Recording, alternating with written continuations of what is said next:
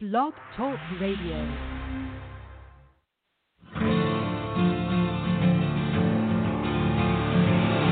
It's time to strap our boots on. This is the perfect day to die. Wipe the blood out.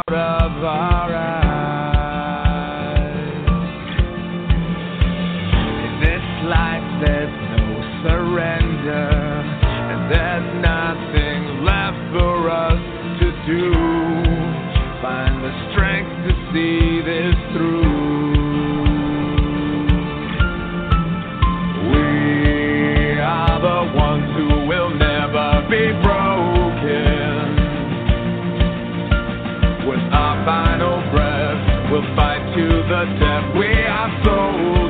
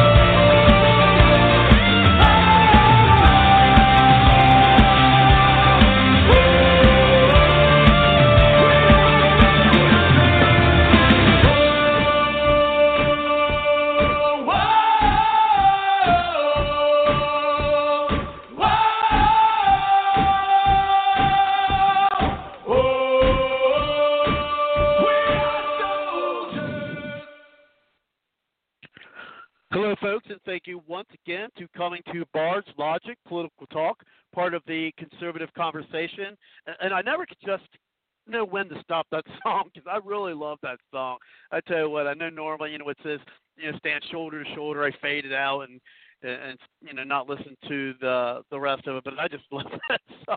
I've been playing it since 2012, and I still haven't uh, gotten tired of it. So really love that song. And we have a powerful show tonight. I think I really do. I've got a couple audio clips. I got uh, a you know the articles, of course, that you can find at the website at www bardslogic.politicaltalk.com. Uh, while you're there, uh, check out our give page, still running for at least the next three weeks. Uh, that's about it, maybe four for the fundraiser I'm doing to help those uh, family uh, pay off their loan for the cremation of their, their mother that died unexpectedly. So uh, please give uh, if you can. If uh, you can't give monetarily, uh, if you could just give some of your time and a little effort to share that link uh, so that we could get some contributors to that, I'd really appreciate it. Uh, and just say keep shoulder to shoulder, uh, as we say here on the show. So I'd really appreciate it. So again, you know, you know powerful show. Uh, we've had a lot going on. Uh, I do already see some folks in the line. I certainly would get you on the the call. And, and I think one thing that you may have missed uh, this coming week, this past weekend, with all the news being uh, inundated and going on around the country with these uh, some protests uh, and rioting, as, as we know out there. One thing you may have missed is on Saturday, histor- history was made, and that the and I got an article for that we'll read later. But first, I want you know want to get people in as, as quick as we can, just because we like to be able to have people talk. This is your show, uh, the People Show. Uh, but what I've got here is that on Saturday at 3:22 p.m., we had the first two American astronauts lifting off American soil from Ameri- uh, American rockets uh, since the past nine years. So it's almost been a decade since that happened. And there was actually even more historic, which has been the first time in history where a commercial rocket was used to launch the American uh, Americans to the or any any humans to the International State, Space Station or you know rocket launch into space. So that's history that we we missed. A lot of people missed. I didn't. I mean, I I you know watched this, including in front of the television then, and then got up and, and see them dock and and board the International St- Space Station, where people might find interesting, is by the United States and Russia. And so uh, of course, they'd like to get some other folks on there. They said maybe try to get China aboard, but all this stuff going on with COVID, uh, we will see, um, you know, how that goes. But yeah, we, we a lot of folks I bet missed that because glued to the TV uh, to that, and you know, as we were shoulder to shoulder in our show, apparently the rioters were shoulder to shoulder. So I will find it interesting uh, if in the next two to three weeks, if we're going to see a spike in the uh, COVID incidences, COVID, you know, people being diagnosed with COVID uh, because there was no social distancing going on, as you know, at all during these protests and riots. Uh, actually, and I, I find it interesting that the media, who and the same people who wanted to put people in jail for opening up their shops and going to beaches, are interestingly silent when it comes to the protesters, when it comes to spreading COVID. I mean, remember, folks, I'm getting ready to open up the mics here in a few moments, when you had people like Cuomo stating, you know, like, oh, by not wearing a mask and not social distancing, you could kill somebody. You can kill somebody by not wearing a mask. And so getting on the people at beaches and, and other folks out not wearing masks. And then you have the, you know, now there are a lot of protesters and rioters wearing masks uh, of this. Uh, and then, but there's been a lot of other people who have it. Then, of course, you have other people who, you know, from the whiskey bottles that they're stealing and drink bottles are drinking after each other. So if we don't see a, uh, you know, it's kind of a double-edged sword. Uh, but if we don't see a uptick in COVID, then there's going to be no reason for us not to open completely up uh, this country. There's going to be no excuse uh, for the Democrats, and that's kind of uh, begins our discussion with COVID, riots, and corruption. And remember, one other thing we missed, and I don't, you know, have an article or anything yet on this, but Hillary Clinton, and I like to get some reports if anyone's got any, uh, testified yesterday. Of course, we didn't hear anything about that, and so it's going to have to be dug up, I'm sure, uh, to get that. So we've asked that as well. So, will COVID riots and corruption, how the Democrats may lose 2020, and I'm not just talking about the presidential election. I'm also talking about the House, and I've got again powerful show. I've got two really powerful, uh, powerful audio clips, and actually I do want to play one before I bring a seat. Uh, Joseph on the line and Dr. Colbert. It's only this one's only two minutes, and I'm probably going to play this audio. Uh, the uh, multiple times tonight as we get new callers and new listeners in throughout the show. It's only about two and a half minute clip, and it is powerful. And again, this is a, a you know, part and parcel to why I think with this all this stuff going on, the Democrats it very well may lose uh, not just the president uh, presidency, not the president, but you know the presidential election, but also lose the House. How was last night? Scary. I live in the high rise right back here, and I seen them as they came down Lake Street. But then they turned and started coming over here, and I'm sitting out looking in my out my window, and they went straight to Office Max, the dollar store, and every store over here that I go to. I have nowhere to go now.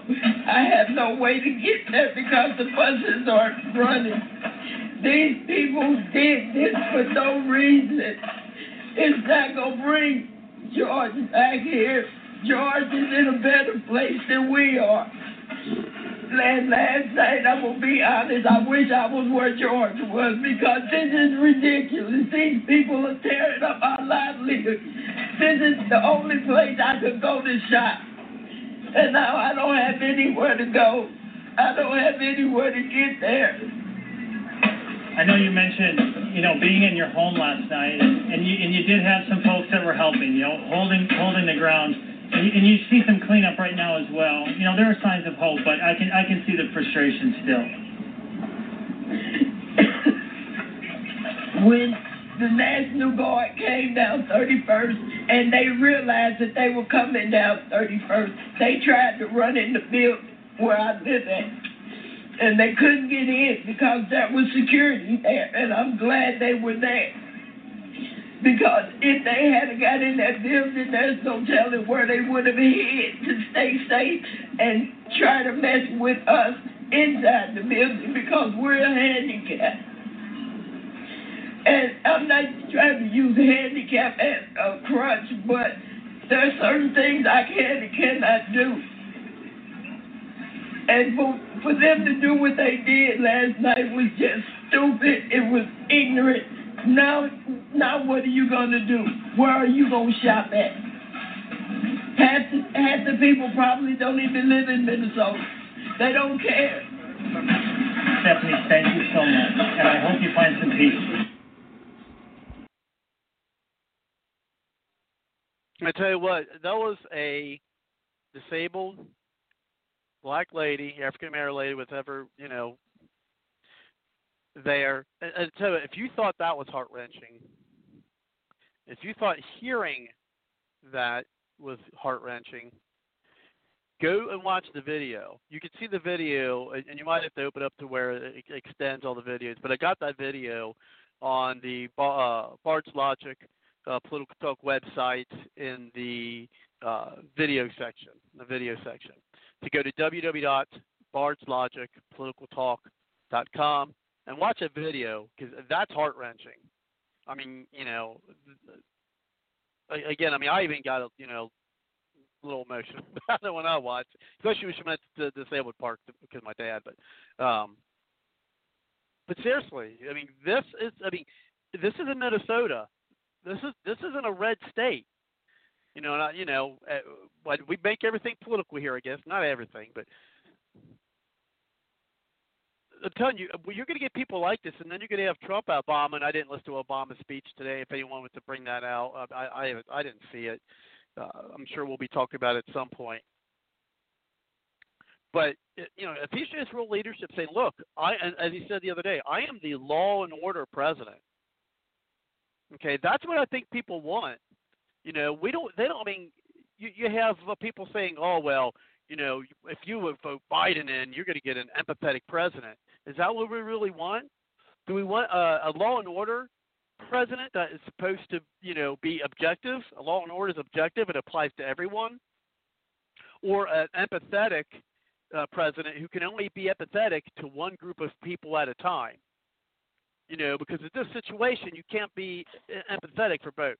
You can't be empathetic for the rioters and empathetic for the people that they're destroying you know their their properties. And then this lady pointed out their livelihood and and where is she going to shop? Where is she going to get you know her food? She can't even go to the bus to go anywhere else right now because they shut the buses down. This is an opportunity you know trump show the leadership. And you know what? Blue states even such as minnesota can say you know what? We're done with these people. We're we're, we're done with these democrats uh, and maybe again maybe not the president but also for the house and senate and we're going to go ahead and uh, get folks in uh, on the in order of what they called in. And first, that will be our uh, good friend Joseph, and then we'll get Dr. Colbert in. We see other uh, callers. If you'd like to get in, just push the one on your number dial, and we'll get you into the show. But first, let's welcome Joseph. Uh, thank you very much, Joseph, for coming to the show. How are you? How are you tonight? Uh, just bewildered. Um, first COVID, and um, now this. The country that I love is falling apart at the seams, and we didn't even transition out of COVID yet.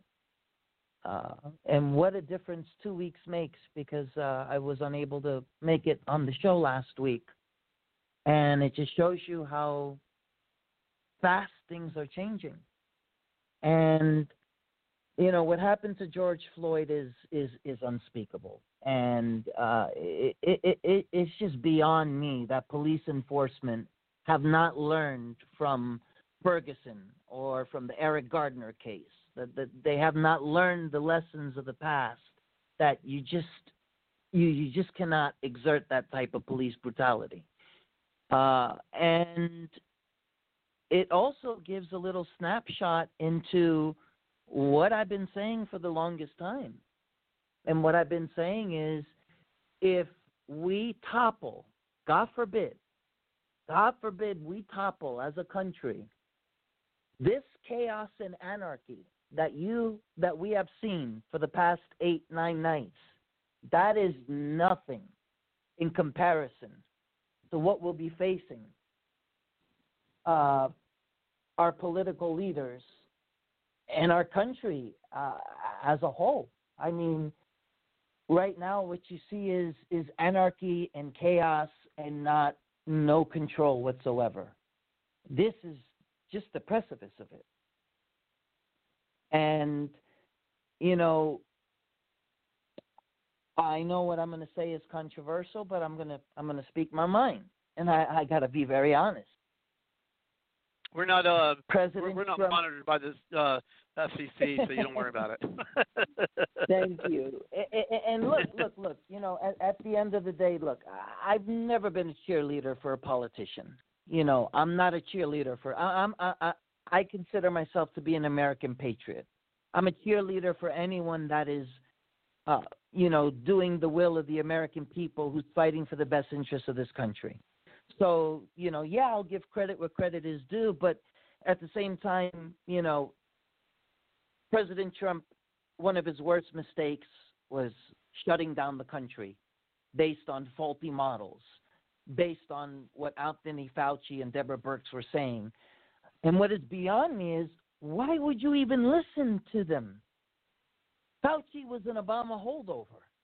Fauci has Mhm. made uh, many statements back in April saying that the coronavirus was was was not a threat.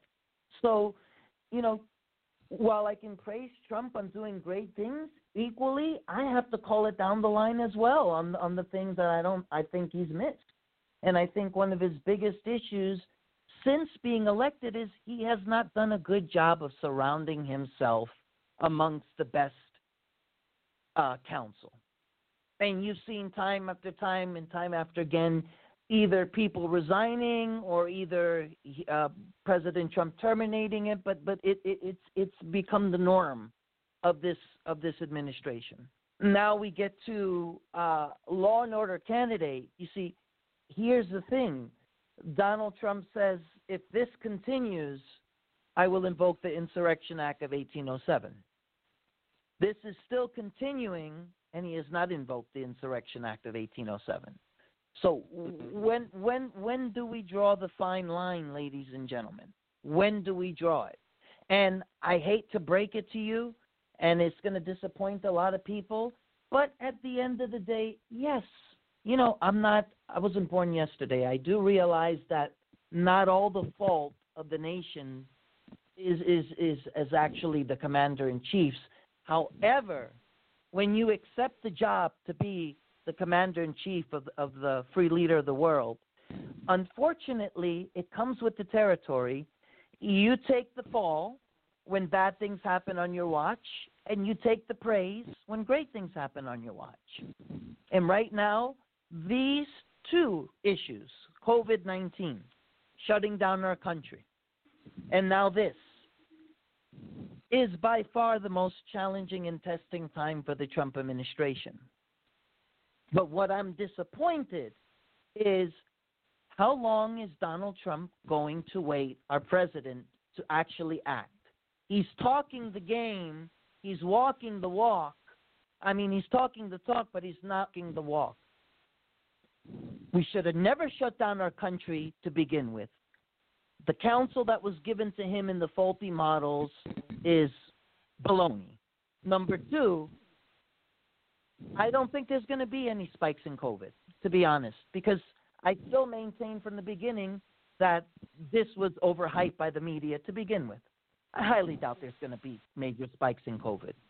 Uh, and yeah, number I, I'm with you there, but Exactly. And number three, these same governors who just a week ago or a week and a half ago said, if you leave your house, we will arrest you. If you try to demonstrate a peaceful protest, we will arrest you. Now they are bowing down to these rioters. And you want to know why? Because they are scared out of their mind. They didn't think for a million years what the anger of the American people could do. I mean, just the other day, they had to blockade the mayor of Los Angeles because they were circling around his home. See, these governors, they overreached way too much. And I think some of that has contributed to that. You know, people being forced to stay home, people being intimidated into staying home, all those months of pent up rage and now they come out, and these governors are like, "Holy smokes! We, we didn't think the people." Were... Yeah, I've been saying for weeks they are capable of doing that and a lot more. You got these governors and mayors so scared that they're they're bowing down. Oh, well, I've even seen police to literally kneeling groups. down in front of the protesters. That's ridiculous. I mean, I mean, Absolutely. kneeling down in solidarity. I mean, it's like who's really in control here?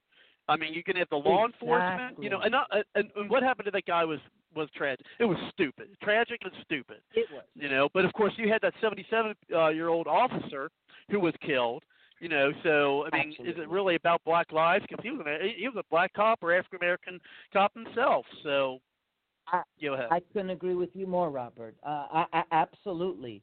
Uh, but but it has sent a chill factor to these governors and, and mayors in saying that you're not in control. The people are in control. And that's what I'm that's, that's what I want our country to avoid. I don't want us to go to the point of no return because once we get to the point of no return, there is no coming back. And I think now that these governors and mayors they're in check. And the American people are capable of such depravity when you've lost everything, when you have nothing left to lose. This is just a snippet of what is awaiting us if we do not fight to restore and take our country back. What happened to the Tea Party movement? We were so influential, we were so organized, we were the reason why we took back the House in 2010 from President Obama. And we were not afraid. We went out protesting. We went out protesting to yeah, where are repeal at? Obamacare. That's a good We- point. yeah, we didn't. We and remember, Robert, we were fearless. We were not afraid. We were not afraid of Antifa. We were well organized. If anything, the mainstream media was, oh, look at these Tea Party white people, anti-religious, clinging to their Bibles and their guns, or like President Obama said, they were intimidated by us. Now it's the other way around. Today, I saw on the news that this Black Lives Matter organizer confronted this uh, Caucasian lady and said, "Get on your knees and apologize for white privilege." Yeah, She on her knees and apologize for white privilege. Had Wow, that same that, question wow. been asked to me, my answer would have been over my dead body to your camera. The day that I bow down to Wow. you and apologize for the color of my skin is the day that I take my last breath. Shame on that lady, but hey, if you want to be a subservient, if you want to be a, a, a slave to that movement, if you want to be treated like you're not a human being, hey, that's on you, lady. But guess what? Don't come to me. And I'll leave you with one more thing. Why are things so peaceful in Honolulu when we see that the majority of these skirmishes are happening in major blue cities? It's because Hawaii is unique in that it is the only state in where the majority demographics are Asian. So we have a non existent African American population here. We have a non existent Latino population here. So therefore, Antifa and Black Lives Matters, they have no organization in Hawaii. And mm. that's probably the only thing that saves us from all these controversies and these lootings and, and, and the chaos that ensues afterwards is that demographic that is saving us and that has spared this state time after time after time and again. And that's why I can say safely, Robert, thank God in Honolulu it's a tale of two cities. Even though we are in one of the bluest, most leftist states, we are probably in one of the most safest states far away from this chaos and anarchy. And I will defer back to you, Robert. Thank you. And that would uh, certainly keep you on the line. We're going to get Dr. Colbert in, and then I've got some green room. So uh, area code 407. I'm going to, if you lose sound, it's just me getting in, uh, getting into the green room. Get your name. But let's go ahead and uh, welcome Dr. Colbert. Uh, thank you very much, Dr. Colbert, for coming to the show. How are you tonight? Thank you. I really appreciate the opportunity. There's a lot of things being said that are not explaining. Number one, Antifa is a terrorist group, and that should be brought out. And Trump is filing a paperwork and claiming them, but they're also not bringing the fact that the organization Black Lives Matter is an Islam Sharia law out of England that actually formulated groups in order to create a, a diversified, angry result. So when you mention someone for Black Lives Matter comes to a person and makes a comment, and the woman or the person stands up for their right, not because they're Caucasian or Hispanic or black, but because of who they are, and they want you to kneel down not to the African Americans, which is a comment that should not be made, but they're trying to get you to turn yourselves over to the Islam and Sharia law. And then there's no comments being made that Soros is funding these riots, and they're being funded by the Antifa and and the Black Lives Matter and Soros and other individuals. So what really should be taking place is the review of of what's going on there. Now there's no question that our police departments have a need for affirmative action, and we've written articles back in 2016 concerning affirmative action in teaching. What's not being said in all this that there's two things. One is it is legally constitutional, and one is a riot, which is not.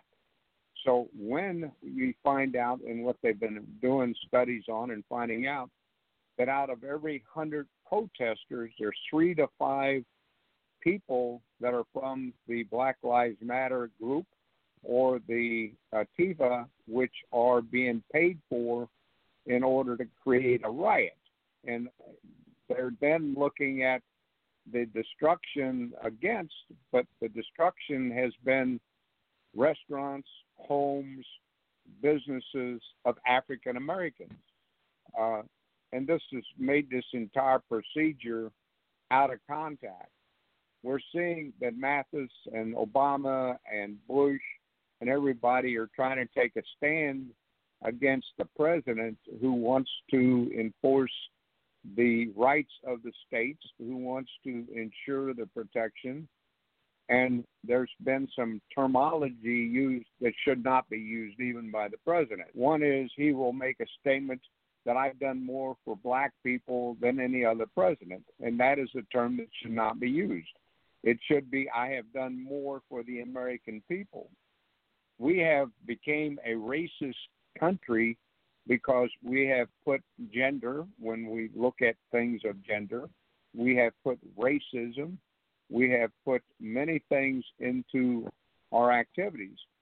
So the entire purpose of what happened with Floyd was wrong, and we know that Floyd and the sheriff or the, uh, the deputy who ends up killing him actually worked together in a nightclub. And this was a nightclub where there was, I don't want to go into it, strip dancers, and they were working security, and they knew each other.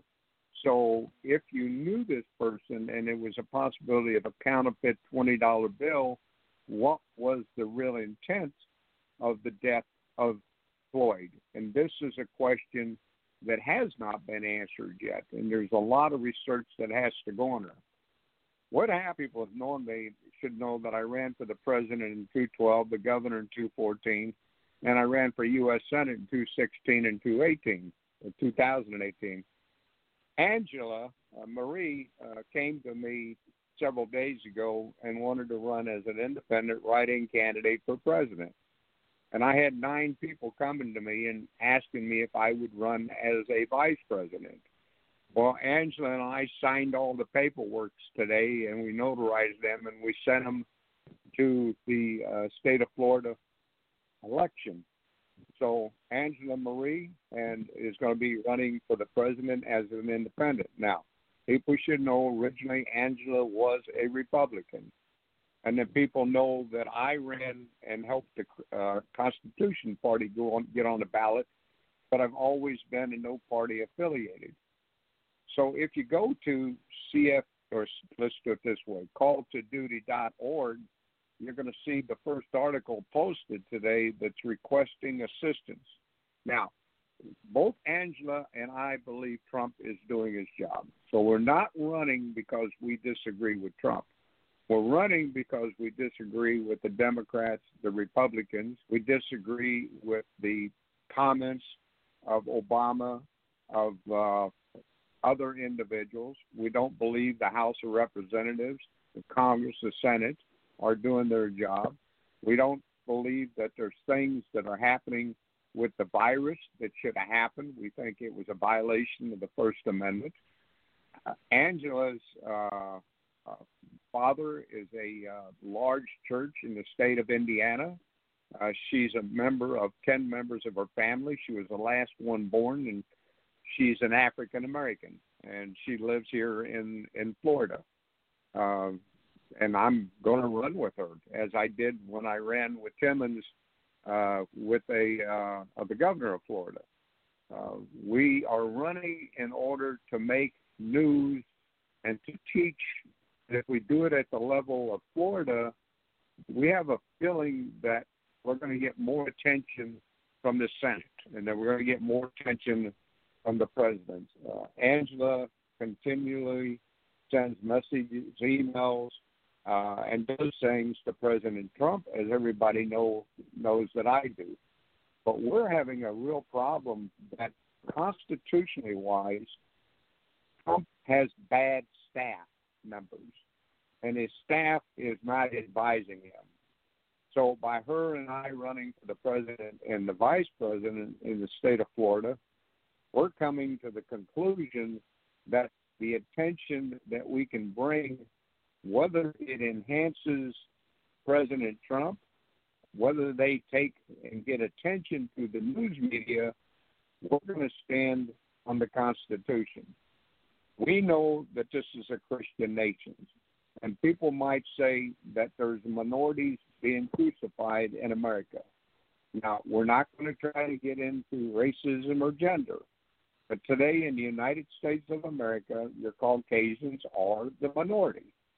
So this should never be about an African American or a white person or a Caucasian or a Mexican or a Hispanic or a German. It should be about the fact that you, as a person, has the right of the Constitution.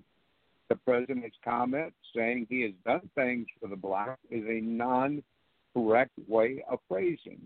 I, as the President of the United States, have given the freedom as per se of the Constitution.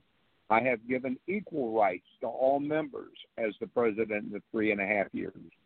So the positions we have to take is when the President told the state governors that they needed to do certain things with the virus, the state governors refused to protect their people. And the President had to sit down and come to certain conclusions in order to rectify issues. Does the mask work? We're finding 69% The immune system is destroyed by the mask. Is the injections that people should or should not get working? Was there 60 to 80,000 that died from the uh, influenza and the flu? Is the real total 20 to 30,000 versus the hundred thousand. One of the members of my board of directors under calltoduty.org uh, is from Brazil, and he's a naturalized citizen. They said that there was a great number of people dying in the hundreds of thousands in Brazil. There's 220 million people in Brazil, and the number is 22,000 or less that have actually passed in Brazil. The president of Brazil is a Christian. He's a Bible man. He walks around with the Bible, and he got elected from the president of Brazil with no money in his pocket at all. He got elected. It's the same issue we now have with the president, who walked the other day with the Bible, and people tried to assassinate, to harm him through a riot. The American society has forgotten that the 13 colonies are Christian. We need to stand up. So Angela and I, who we have posted the email links on our website of calltoduty.org, will need the typical 29 electors. The state of Florida has now come to the conclusion that you cannot be a candidate without 130,000 signatures.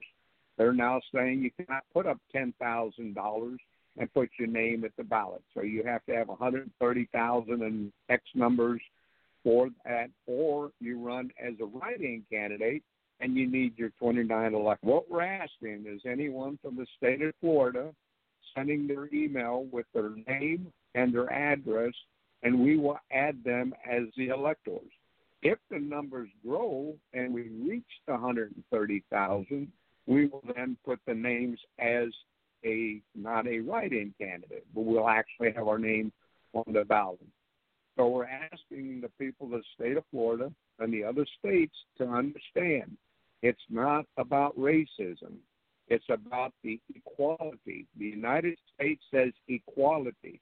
President Trump is doing equality, and we're forcing people to make comments because of individuals that formulated corporations, namely the Black Lives Matter. And if you go to the website called theduty.org, you'll find that in 2016 we wrote hundreds of pages on Islam, Muslim, on Mohammed, on all these things of communism. So everything you're hearing today, we wrote it four, five, six, seven years ago.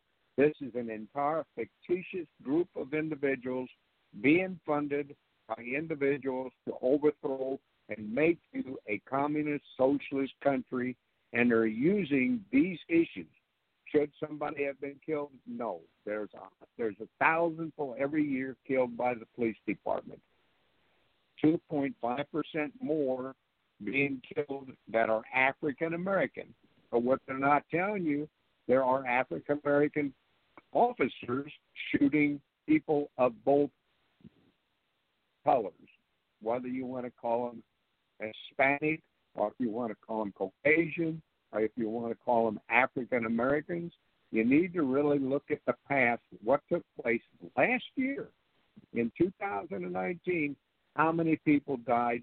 Why are we making an issue of one individual if it's not being funded to destroy the United States of America? So I really appreciate it, Robert, that you've let us get in here together, Angela. And I, it is something. Uh, my birthday was today, and for the first Happy time, birthday. thank you. Instead of being the president, I'm going to run as the vice president. And Angela is an African American, and she is. Uh, and I did send you pictures, and we are. Uh, she's a very intelligent. Uh, she did run for the Senate, and she knows more than people think. So we're looking forward to this next couple months, and uh, uh, it's going to be an interesting time as we go through these shows. Robert, thank you for the opportunity to speak. Oh, you're welcome. Definitely uh, have her on as well. Uh, and we're going to bring in uh, Nathan, and then I've got uh, an, an audio uh, that I'm going to play. It's, um, it's a longer one, but it's got some music in the background too, so it, it's pretty cool. Um, so it, it'll go by it'll go by pretty quick. Uh, but let's go ahead, and I may get to that right after uh, Nathan, and whatever. I may bring things back around before doing that. Of course, I do got a couple articles I want to, you know, we, we want to get through. Um, one is, you know, about uh, an article I have here uh, that the, the title is a swing state voters favor Trump over Biden on China protecting business pull, businesses pull fines. Uh, but first, let's go ahead and uh, bring in Nathan. So let's welcome Nathan. Nathan, thank you very much uh, for coming to the show. How are you tonight? Yeah, great, sir. I, I got four real quick points, um, and and and I, I came up with these when your first caller was on. Uh, he said Trump is not surrounding himself. Here is the problem: Trump has he's an outsider. He comes from the population. He's got nothing to pick from but but lifetime politicians. So what he needs to do is he needs to get rid of them. This is why I'm for Mr. Trump. I mean Mr. Tolbert running uh, and and and and uh, Angela running for uh, any office because it puts them out there and they're able to be seen in their process of trying to get votes that they can be recognized as outsiders and maybe get up, pulled into office and appointed to positions after the election.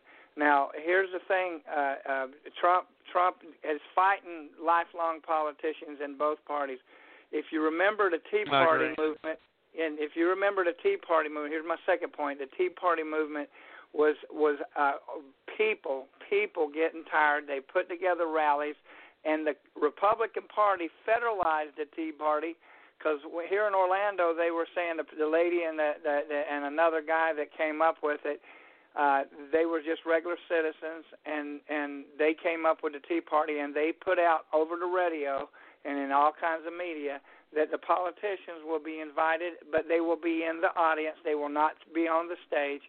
But when the Tea Party's buses, founded by uh, uh, um, Tea Party uh, by Republican um, politicians and consultants, started touring the nation to at the Tea Parties, when they showed up, the Republicans were on the stage. And then the message for the Tea Party wasn't no more politicians. Now it's hold the Republicans' feet to the fire. And we got the same Republicans reelected that we've seen running for office all of their life. Now in Florida, there was 762 people running.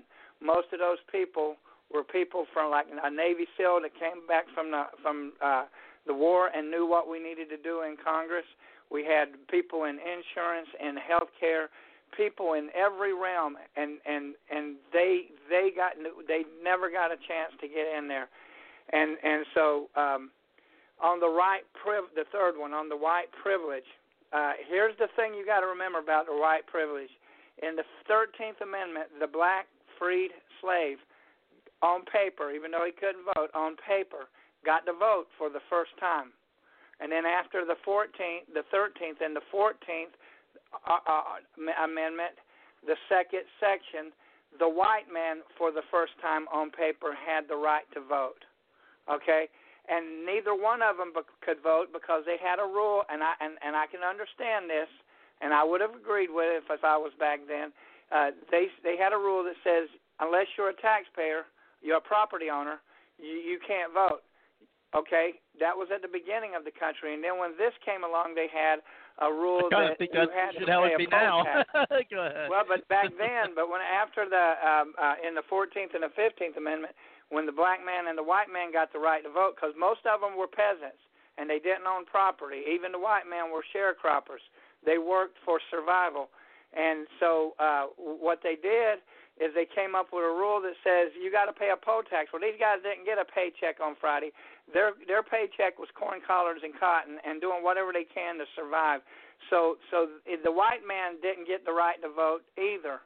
Okay, so uh, and and this is this here is repeated again in the fi- in the fifteenth and uh, um, and again uh, it just and again in the nineteenth. It's, it's repeated because it never was granted, and then again it came to an end kinda in the 24th, but after the 24th, we still have a poll tax, and that is you can't vote in the primary unless you're a, a Republican or Democrat registered voter. Uh, the, Const- the Constitution shall not, the, the right of citizens to vote in any primary, right there, there's no option for closed product, primaries. Open primaries is the law of the land, and it says shall not be denied by the United States or any other state okay?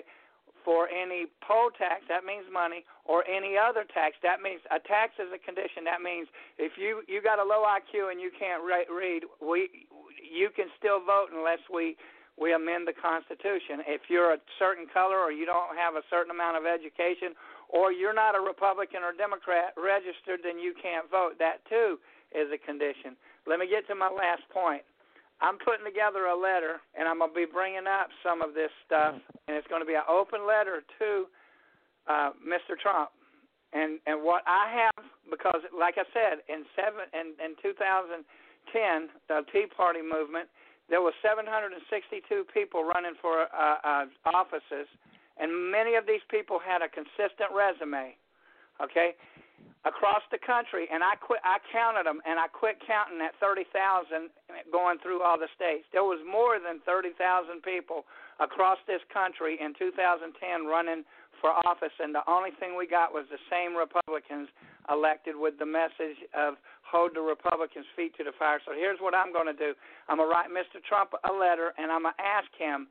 At the, in the next election, go th- have a group of people go through the different states for the federal elections. And if he wants to do it with the local and, and state elections, he can do it too.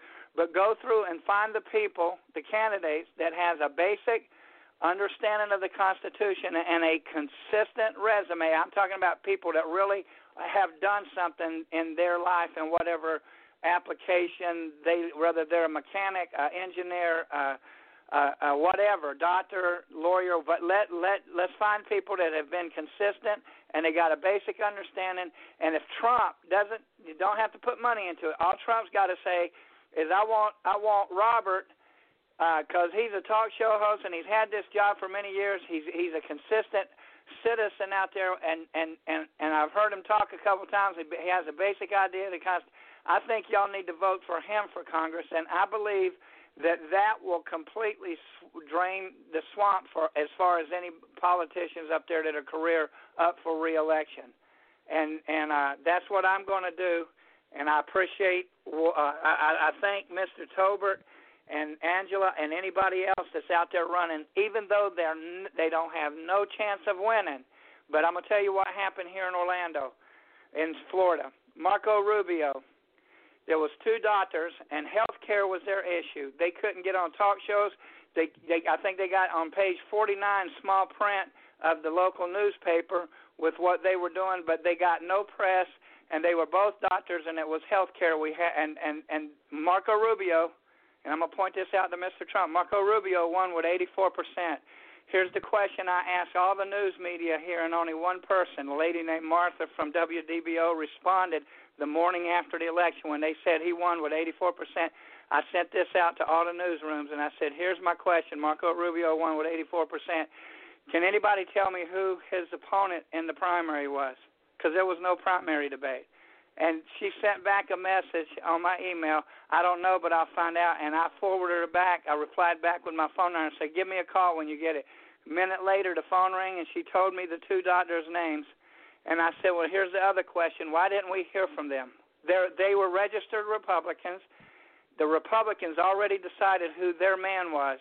And then with uh, Dan Webster, Dan Webster ran on cut defunding, had a picture of a, a water faucet with cash from it. He was running against the bailouts. right? And we had a Navy SEAL that just came back, and he was running for Congress because he knew what we needed to do in Congress to win the war. And the Republican Party made a deal with him. They'll give him a, a, a talk show for one hour, three days a week, and he can help rally the troops around uh, uh, the, uh, around Dan Webster. And and then Dan Webster won the primary and then the election. And as soon as he got up there, he voted with Obama's um, uh, uh, debt ceiling increase and and and and he doesn't want to talk about it. He won't talk about it with anybody. So that right there answers your first caller's problem. The reason Trump can't get anything done is he has nothing to pull from to to to work with but career politicians and both parties do not want him. And I'll give you one last thing and then I'll hang up. Go through the impeachment. Start with Marco Rubio and they and when it came down to the final vote on impeaching him, Marco Rubio said, I know what the president did was wrong, but I can't vote for uh, impeachment. Uh, Mitt Romney did the same thing. Lamar Alexander, you can find, you can see, you can see. So the Republicans don't like him. They're waiting for him to get out of the way. He held them hostage, and they don't like him because they ran. He ran on repeal Obamacare, and as soon as he got elected, the Republicans didn't have any ideas, and they they just started stalling him. I'll show you this on, and I got to go on this one. In 2012, uh, uh, the Republicans and and uh, Ted Cruz was one of them, ran on repeal Obamacare. He got elected. They got a majority in the Senate, and whenever uh, September two, 2013 came around, he did a 21-hour, 19-minute fake filibuster. Talked all night. The next morning, they went up, took a shower, shaved, ate breakfast, came back down. This is the record. Went out on C-SPAN. 100% of the Senate, 100% of the Republicans, and 100% of the Democrats voted for Obamacare. They never touched Obamacare again until 2015 December, one month from 16 which is an election cycle, and they brought it up again, didn't have the numbers. Obama vetoed it and they hit 2016 running with Trump on repeal Obamacare. They got reelected in 16. Soon as they got seated, they started stalling him. They did not bring it up in 18, and when they bring it up in in 2020, they are lying through their teeth. This is the problem. That this is the answer to your first caller. We need to get the career politicians out of there. Thank you for your time, sir. Oh, you're welcome, Nathan, and you're, you're certainly welcome to, to stay in the line as we have that up. So what we're going to do is uh, we're going to get uh, a response from you, Joseph, and then uh, we do have uh, Mr. Tolbert still on the line, and then I do have callers on, uh, and I do see Kelly wants to get in. Well, I'm gonna hang. so we'll I'm gonna get hang off, hang up, and listen through the computer. I'll call back if I need to. Okay, sounds good. And remember, um, we can't uh, call past uh, midnight uh, Eastern Okay. time. So if you want to call in, call before that. Uh, we do Okay. have uh, Kelly, and then we have a Skype. Uh, th- thank you very much, Nathan. We really appreciate it. So yeah, what we're going to do is we're going to bring it back uh, for response for uh, you, Joseph, and then uh, we'll bring it back to you, Dr. Tolbert, and then we'll bring Kelly, and I got a Skype caller on. We're going to get uh, uh, the name for a Skype caller. We'll get all the, our comments in, and before I get the uh, the audio clip. Uh, tell you what, uh, again, powerful night now. Actually, real real quick uh, before I bring Kelly in, because I do see see some uh, the new you know the new callers, and I do want to play an audio clip that I'm going to probably play a couple times tonight. This may be the last time, uh, but I might play it again. You know.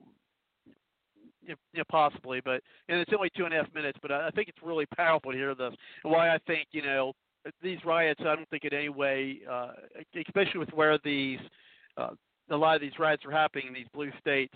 Uh, what's going on? But anyway, uh, real quick, did you want to not real quick, but I mean, did you want to uh, re- reply to any of that? Uh, that was that Nathan was talking about there, or, or Dr. Tolbert, uh, Joseph. Absolutely, I, I agree with both uh, Nathan and I agree with Dr. Tolbert on all points. And what I'm hoping as an outcome, and I think for the first time American people are waking up and they're realizing that the two party system is destroying America. The two party system has been in power, running amok for way too long. And people are tired of having to, the lesser of the two evils. We don't have a viable third party. We should have by now had a viable third party with an infrastructure in all 50 states. We don't have an alternative. if anything is if if anything people can learn from this, from COVID, from from these riots, is the two party system is the main reason why we are falling apart at the seams. And basically, at this point, it's just a choice of the lesser of the two evils. Neither are good.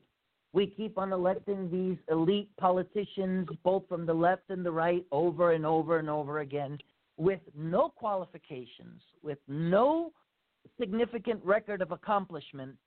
And then we ask ourselves, why are we in the mess that we are in today? So I pray, it's my fervent hope that if the Whigs, which used to be the most second most powerful political party prior to the, the GOP, if they can be abolished, I think it's very possible to abolish one of the two parties. But there's going to be a price to that, Robert. It's going to take blood. It's going to take protests. It's going to take the will of the American people going out into the streets and demanding it because if history, what's wonderful about American history is we've had to shed blood to accomplish major, major accolades in our country's history. And it's sad that it has had to come at that price, but it always has had to come at that price. And right now, both parties are sinking us into the oblivion and instead are overlooking candidates who actually have qualifications and the right intentions, such as Dr. Tolbert, such as Angela, but they're nothing more than an oversight to the Republican and Democratic primaries who are bloodthirsty for power and will cling on to it until their last breath, until we, the American people, are finally ready to rise up and put them in check. Robert, I think you'll agree with me. If Ireland can do it, if other European countries can successfully orchestrate, organize, and create a third, a fourth, a fifth viable party, how Mhm. can we say we are the best country on the planet and we can't even do that in our own country? Both parties are failing us, and the more we continue down this road, it doesn't get any better. It'll just always be a lesser of the two evils, but it'll just be an inevitability of not how, but when does America's fate come to an end? Or we'll wake up and not only see both parties for what they truly are, but maybe we'll awake a new movement to say, you know what, it's time we have a third option.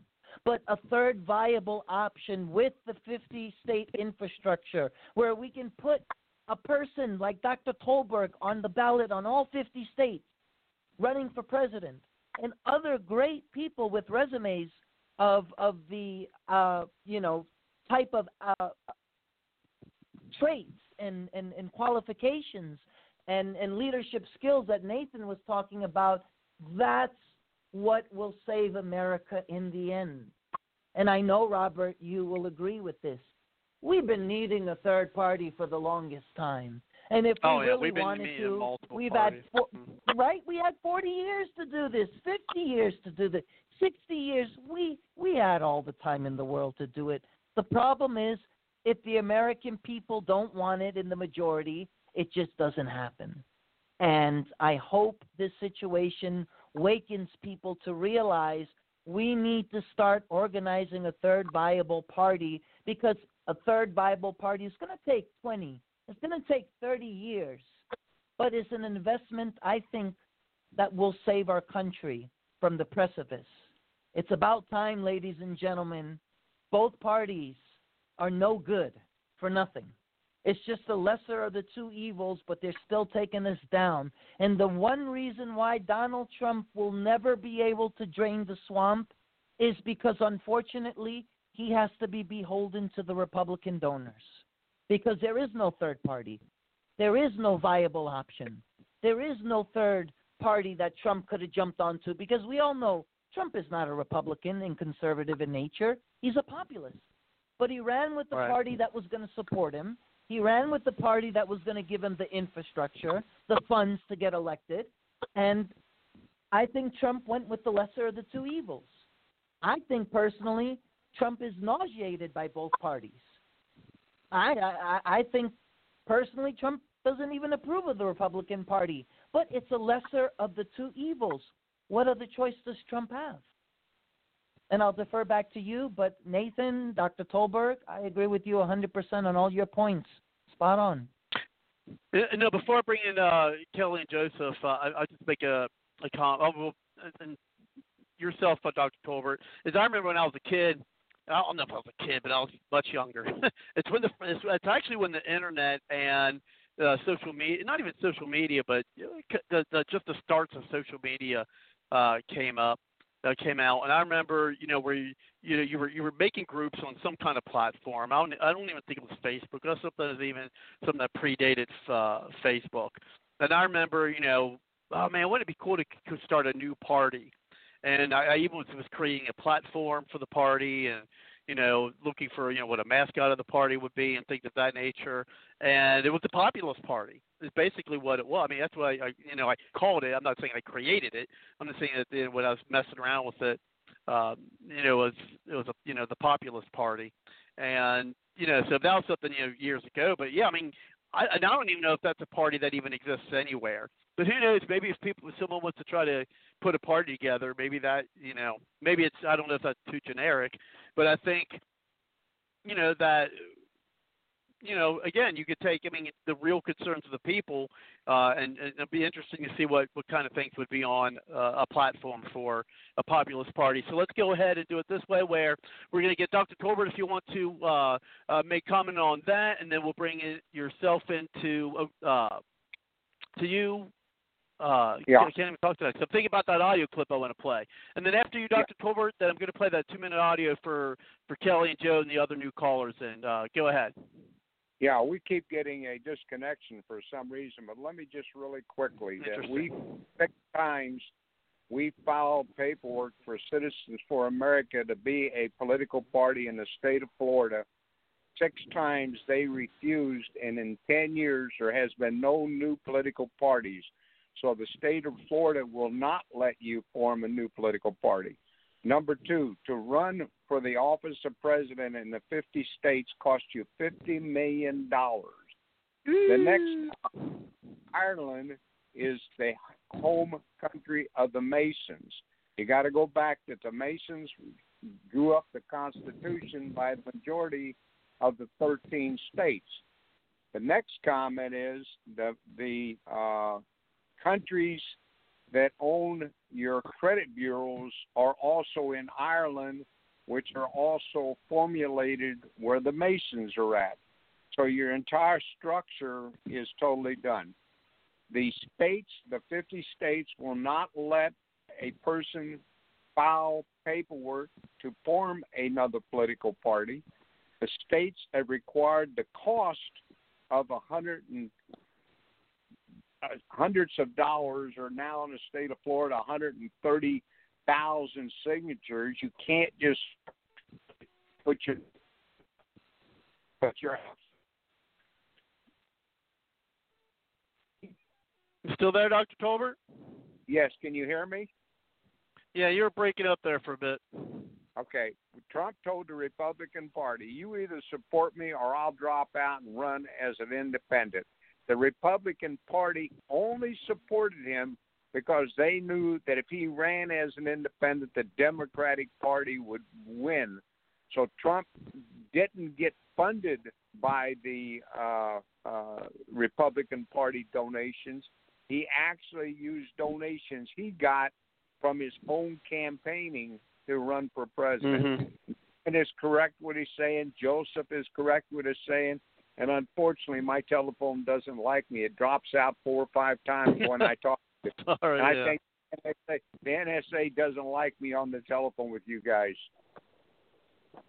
So go take it from there. Well, we well we like it. Well, we like well we like having you on. Uh, and let's go ahead and well, I'm to play this audio for the for the new callers, and then we'll bring uh, Kelly and then Joe in, and then Nathan wants to come back in as well. And then I got a, another powerful audio clip. But but certainly I want people to hear this. And, and this uh, again, the, the title of the show is COVID, riots, corruption, how the Democrats may lose in 2020. And, and this is in Minnesota. This is uh, just you know one citizen, but this is I think a lot of a lot of folks are feeling this way uh, in these blue states with these Democrat so-called leaders. How was last night? Scary. I live in the high rise right back here, and I seen them as they came down Lake Street. But then they turned and started coming over here, and I'm sitting out looking in my out my window, and they went straight to Office Max, the dollar store, and every store over here that I go to. I have nowhere to go now. I have no way to get there because the buses aren't running. These people did this for no reason. It's not going to bring George back here. George is in a better place than we are. Last, last night, I'm going to be honest, I wish I was where George was because this is ridiculous. These people are tearing up our livelihood. This is the only place I could go to shop. And now I don't have anywhere to go. I don't have anywhere to get there. I know you mentioned, you know, being in your home last night, and, you and you did have some folks that were helping, you know, holding holding the ground, and you, see some cleanup right now as well. You know, there are signs of hope, but I can I can see the frustration still. when the National Guard came down 31st and they realized that they were coming down 31st, they tried to run in the building where I live at. And they couldn't get in because there was security there, and I'm glad they were there. Because if they hadn't got in that building, there's no telling where they would have hid to stay safe and try to mess with us inside the building because we're handicapped. And I'm not trying to use handicap as a crutch, but there are certain things I can and cannot do. And for, for them to do what they did last night was just stupid. It was ignorant. Now, now what are you gonna do? Where are you gonna shop at? Half the, half the people probably don't even live in Minnesota. They don't care. Stephanie, thank you so much, and I hope you find some peace. Uh, thank you very much. Um, well, we did, we did have uh, another caller in, but they dropped. Hopefully, they'll be able to call back. I, I hope that's not uh, something that's going on with people dropping calls. I apologize for that. Uh, but let's go ahead and uh, get Kelly and then Joseph, and then uh, we'll bring in uh, Nathan. And then I've got uh, another audio, and if we get the, uh, the other callers able to call back in, we'll we'll get them as well. Uh, but let's go ahead and bring in Kelly and then Joe. Again, I, I bring people in in the order that they uh, want to chime in. You know, put let me know they want to chime in. So let's go ahead and get Kelly. Thank you very much, Kelly, for coming to the show. How are you tonight? Hey, I'm doing good. I'm a little bit excited because the uh, whole Corona um, exaggeration is over. Corona's over. You watch the TV, you see all these uh, rallies, and uh, you know people are not six feet apart. Not many are wearing a Yeah. masks. Um, so hey, the Corona's over. Okay, I'm kind of joking. All right, I want to give a shout out to the Yreka Police Department. They did something wonderful yesterday. I'm trying to help, as you know, help at the local homeless shelter, but uh, trying to get a homeless guy back to Montana, and uh, he got beat up pretty bad, and he's kind of had some mental challenges from his injuries, and uh, he needs an ID to get on a plane. We're talking California to Montana. Well, that's one method to get him there. Oh, DMV's closed, and he he's got to go go there in person. It's closed. Oh, go two hours away. Oh, wait, they're not. They're only doing it by appointment. It's just such a bunch of pain in the butt. But another homeless told me, well, hey, let's put them on uh, Amtrak. They don't need an ID. I'm like, come on. Uh, actually, if they get a report from a police department called a uh, missing ID report, he can get on the Amtrak and get see his uh, and go back to his mother's. So I'm like, shout out to YPD because they were glad to help. They printed it for him out. Took you know took some time, uh, but basically in one sitting, another officer kind of vouched for him.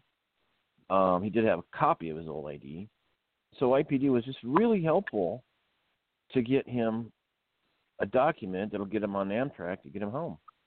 So that's what I've seen here. The local police department is really wonderful.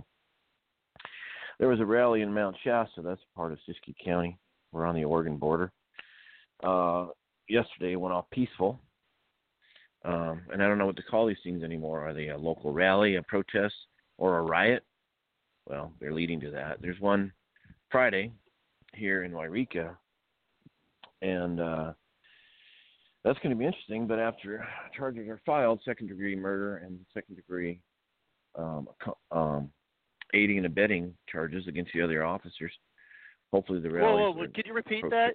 They they they charged the other officers with Second degree aiding second and abetting. mur- oh, second degree aiding and abetting. Yeah, you can't go first degree. First degree is like where you hide in somebody's garage. You planned it, okay. First first degree Okay. murder is planning, planning, planning. So you hide in somebody's garage. You wait for them to come home to get out of their car. You jump out from hiding. You kill them because you had, it was plan and forethought.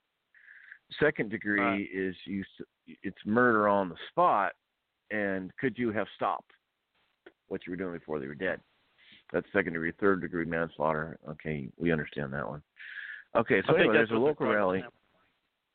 Yeah, they charge. They raised it from manslaughter to second degree murder. I think that's quite appropriate. And the other officers with aiding and abetting, second degree. All right. So, but tomorrow night in Yreka, it's a small town, about 7,500 people. I'm sorry, Friday night. Friday night at six. There's going to be a rally, rally, rally slash protest slash riot. I was talking to one local. I said, "Did you hear about this?" And he's his Rob. He's well respected. He's, he works uh, security. He said, "You know what? If they start going crazy on businesses like all over the country going on, a few phone calls and 30 rednecks will just come down on them so hard, so fast. so our town's pretty safe by show of equivalent force, and they won't be carrying uh, water balloons. They'll be carrying guns. So at least you know locals here. We know each other too. Who's who's good guy, who's not.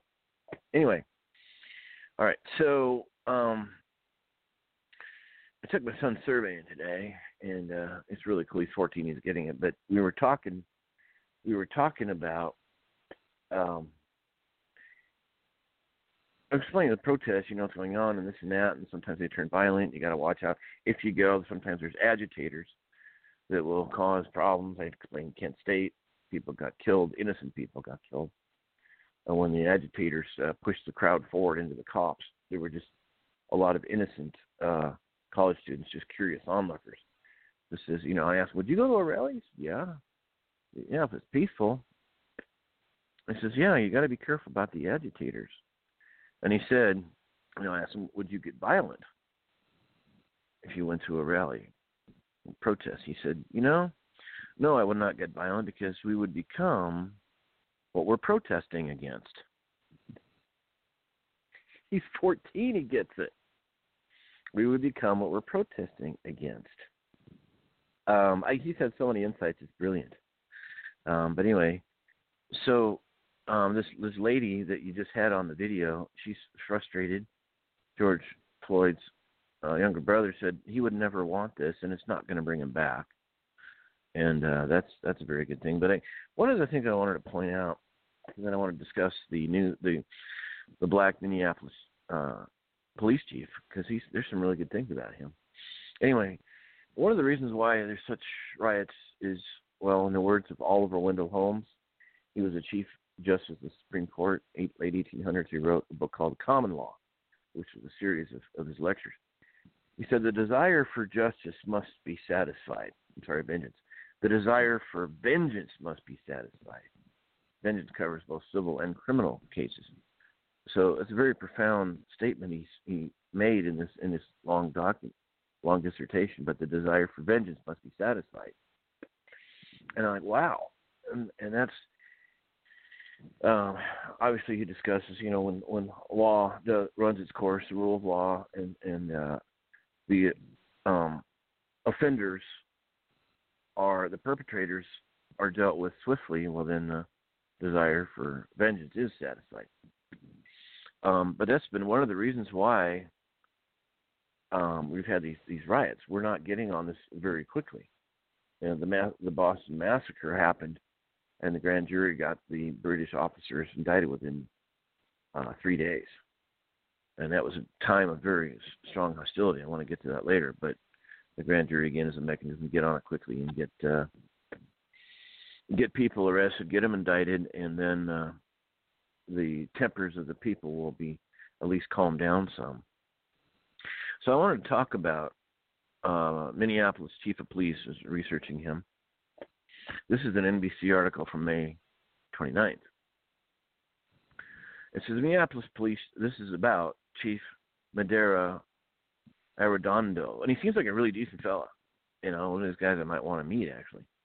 Um, so this this uh, report, it's only a couple, a few paragraphs, but it says the Minneapolis police chief thrust into the spotlight by the George Floyd killing was promoted to his post after another racially charged death that involved an officer. The fatal shooting, of Justine Ruszczyk Damond, Justine Damond, all right. Chief Madera Arradondo, then a 28-year veteran of the force, became the city's first black police chief after his predecessor uh, had resigned amid harsh criticism for failing to cut short his vacation and return to Minneapolis after uh, Damond was accidentally killed by Minneapolis police officer Mohammed Noor in July of 2017. So we have a new police chief at the helm, Madera, Medaria Arradondo. Okay, so, but in that shooting, I said it was accidental, but it was Noor was uh, black and um, Damond was white. Isn't that interesting? You had a black shooting a white, and I saw her picture. She's just pretty blonde, um, but we didn't hear much about that, now did we? All right.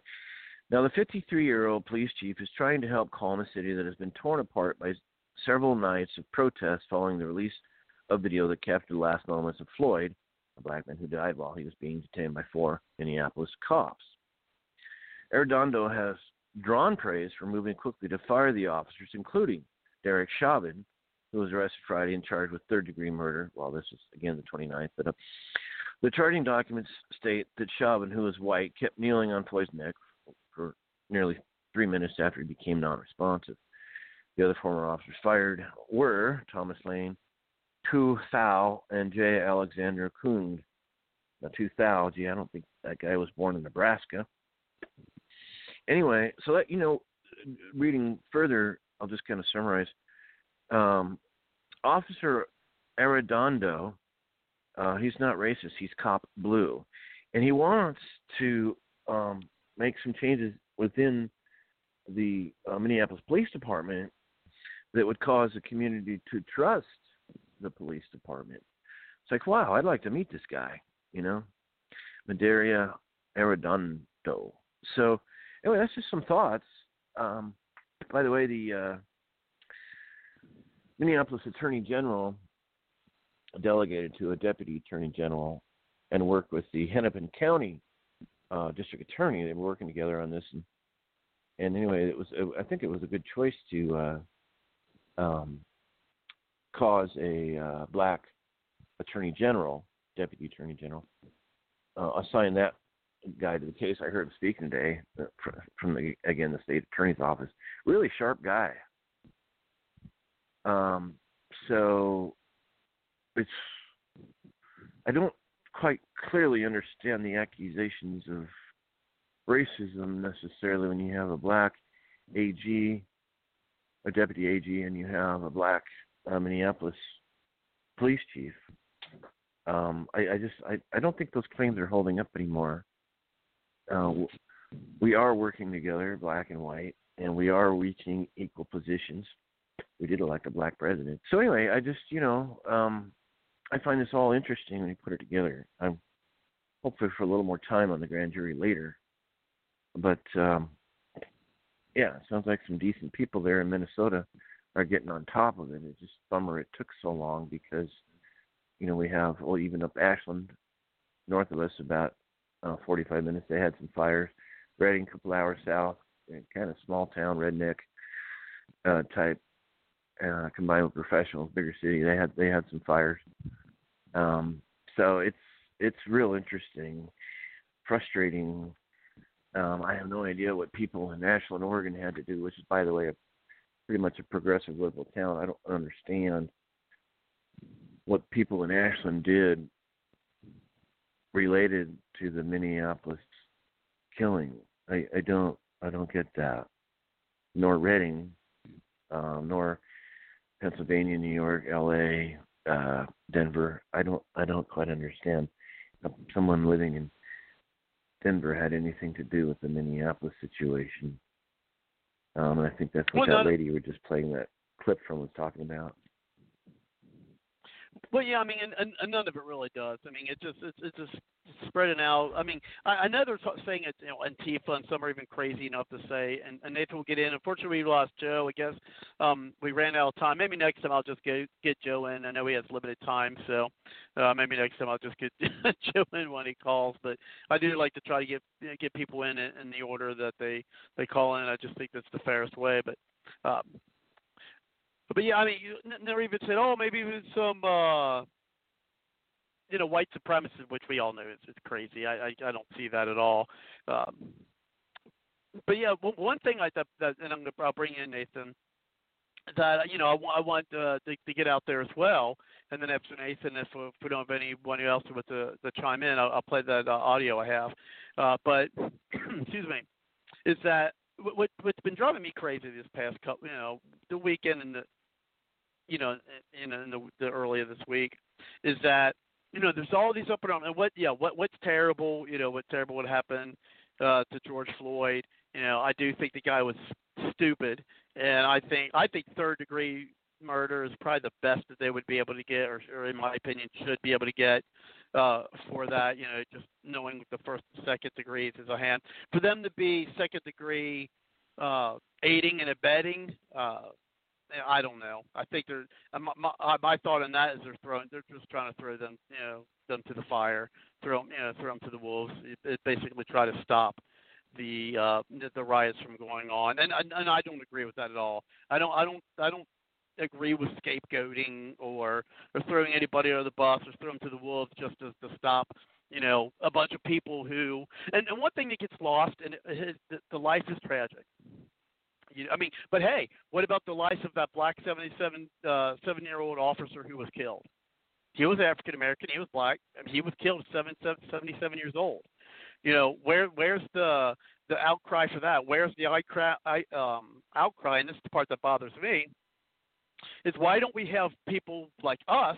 And it- I'm, telling you, this is what I said. And remember, I said this a while ago, but even Russia's using these terms about a civil war, and, and here it's coming. And maybe one thing that these protests and these rioters are showing, not the not the protests, but but the rioters, but you know what the rioters are showing is, look, we need to get out there. We need to get there, get out there with our signs okay. And and and uh, and and even more so than that what really gets under my skin what really gets under my craw is that there's so much outrage about this you know and you but you can have one of our citizens a young girl gets killed by an illegal immigrant in this country. Where are the protests to that? Where are the protests and the riots in these places where they are, have these, you know, sanctuary city laws or sanctuary cities. Where's the outcry? Where's the protest? Where's the riots in these city these cities where we have, you know, our young citizens, you know, even young girls getting killed by illegals who aren't even citizens of this country. We have all this outrage on this, but no outrage. Where, where's the outrage for that? And one thing that always gets lost in this, that's always, you know, you know, that always gets lost in these conversations and then I'll bring it over to you, Nathan, is that they always forget that the uh, you know this person he com- the guy committed a crime. Yeah, he probably just like passed a counterfeit dollar. Should he have you know, naturally, I don't think he's been killed for that. Of course not. Um, like Well, what the guy did again was stupid. And I, hold on, and it should be it should be third degree murder. That'd be a, a fair assessment. But when my, my you know my point is is that, and also one thing that I talked about is he may have had some. um Oh, I think they even found some kind of when they did the autopsy fentanyl. I think they said they had fentanyl in his system which you know again i don't think what the guy did was right. I think third degree murder is a is appropriate for him. I i don't know about the the other cops who are standing by. Again i think they're just trying to throw the i mean seriously think about it kelly. And then i'm going to bring uh you can respond and then we'll bring in nathan is that here's the thing. This happened over a week ago. And if they just charged these cops the cops the other three cops a week later you know what you know what that tells me? What what that tells me and then if you want to respond what that tells me is they were searching.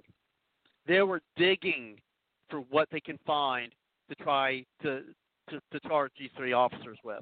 And because they were spent so much time trying to find oh gee what could we you know charge these guys? Is it more about charging them you know you know for the law you know i mean or are they charging them just because they're hoping that quells the riots that's what I don't want to see. I don't want to see people get charged with crimes because of you know the tyranny of the masses.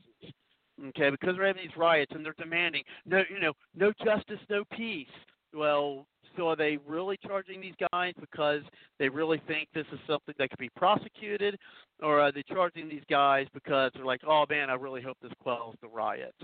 And I, you know, I'd rather be you know, the former than the latter. Because if they're doing it just to quell the riots, then is, is that justice? Is that you know, you know, the law and order here in America? Uh, go ahead, Kelly. Well, the charge manslaughter versus um, second degree murder. Um, I talked to a, well, again, second degree is you killed somebody, you could have stopped, but you killed somebody. Manslaughter is when you you run a red light and you kill somebody, a pedestrian's walking and you kill them. That's manslaughter. You you don't have a ch- choice in the sense it just happened. Um, you're building something downtown. Your bricks are on the edge of the um, roof, and a pedestrian comes by. The bricks fall down and kill somebody. That's manslaughter. You know, it's like the Yeah, dice that's not cast. murder. That's not that's a third degree murder. I'm saying third, third degree murder is is, is different. It, I mean, Third degree murder first, is second, manslaughter. third. Third degree murder is manslaughter. That's all that is. Okay. Well, you know. Yes. Yeah, yeah. So second I- degree, you could have stopped, but you didn't. Yeah, yeah. So se- I talked to a former police. Yeah, he's a retired policeman, and he said, you well, I heard differently. I heard that. I heard that's what what you just described. I heard that was third degree. I heard first degree was And- of course, you know, intent. You know that you actually planned it. You know, with first degree. Right. Second degree was that you didn't plan it. Um, uh, but you you know, but. I, I, but you know, you didn't plan it, but you purposely route. Yeah, my thing was, you know, first degree is you planned it. Second degree is that you killed him, but you didn't plan it. Third degree was where you know, you know, again, it was just where you know you didn't know what you were doing with killing him. So that was that was my Yeah. understanding. Go ahead. Yeah, so yeah, so so second degree, you could have stopped, but you didn't. And talking with this retired police officer yesterday, or today, sorry, he said, you know, when I was a cop, I would say, hey, hey, what are you doing? What are you doing? Um, so that would would lead to aiding and abetting of the other officer. Hey, hey, wait, they, because they did not step in. Hey, what are you doing? And the other suspicion this retired cop had, um, really neat guy. We got to get him on the show but he was claiming that uh um we you know we would have we would have got him off and we would have just he's there on the ground we just would have worked to get, get him in the vehicle we wouldn't but nine minutes i guess they said it was nine minutes seven or nine minutes um we would have never in our training we would have never done that to anybody and then there's another factor that i've heard that i can't confirm i've heard that uh uh floyd uh George Floyd and Derek Chauvin at one time worked as security guards at a bar. I, I Actually, I might have an article there. I, I think I've seen an article. No, actually, um, give me a moment since you brought it up. And Bishop brought it up. Let me see something here. Yeah, here we go. This is actually an article. Here's an article you can find at the on the Bard's Lodge Talk website and on the newsroom page. It says um, George Floyd worked security at the same nightclub as the cop who killed him. It says the murder of uh, George Floyd was sparked outrage across the blah blah blah blah. Let's see, that's where it goes. Yeah, former club owner has come forward and told local news channel KSTP that the two men uh, worked for her security guard at El Nuevo Rodeo or Rodeo Club on Lake Street in South Minneapolis. The business was sold a few months ago, but the club owner, Maya uh, Santa Maria, says the two men worked together on the same shift back when it was still open. Okay. Did they like each other? Did they hate each other? We don't know. Well, But Well, it says this is Anyway. certainly says this is certainly a um, it says Chauvin was an off-duty police officer from entirely 17 years that we were open. They were working together at the same time. It's just that Chauvin worked outside and the security guards were inside. It said this is certainly Yeah. extreme, uh, uh, extremely strange coincidence, and this thread could potentially reveal that Chauvin and Floyd had some type of previous involvement. However, Santamaria said that she can't be sure if the pair knew each other because the club was regularly filled with dozens of security guards and worked in different parts of the building with Floyd inside and Chauvin outside.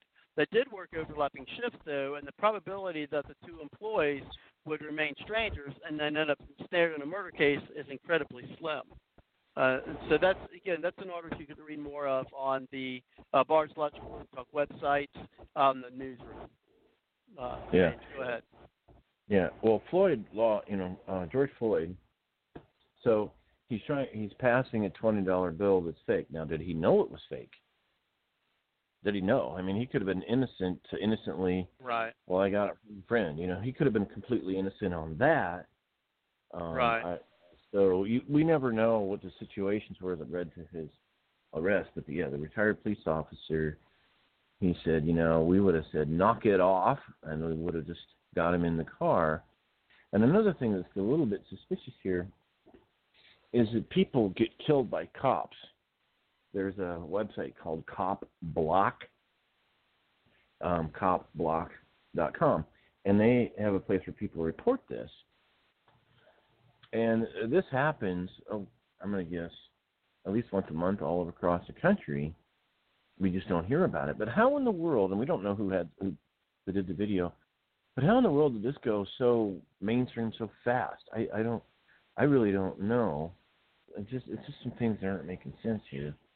But at least you know, um, it looks like justice is being served. Just a lot of people got impatient, and then they claimed racism, which again, well, if it's racism, what about Noor, who was black, and Damond the the woman who was white?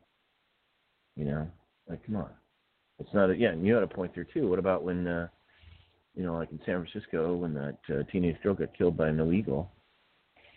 Um, things like that. Why yeah, isn't it going to the level? Yeah, and, yeah. Anyway, just back to you, but I want to talk more about the grand jury later, how it can help move swiftly. But uh, yeah, back to you.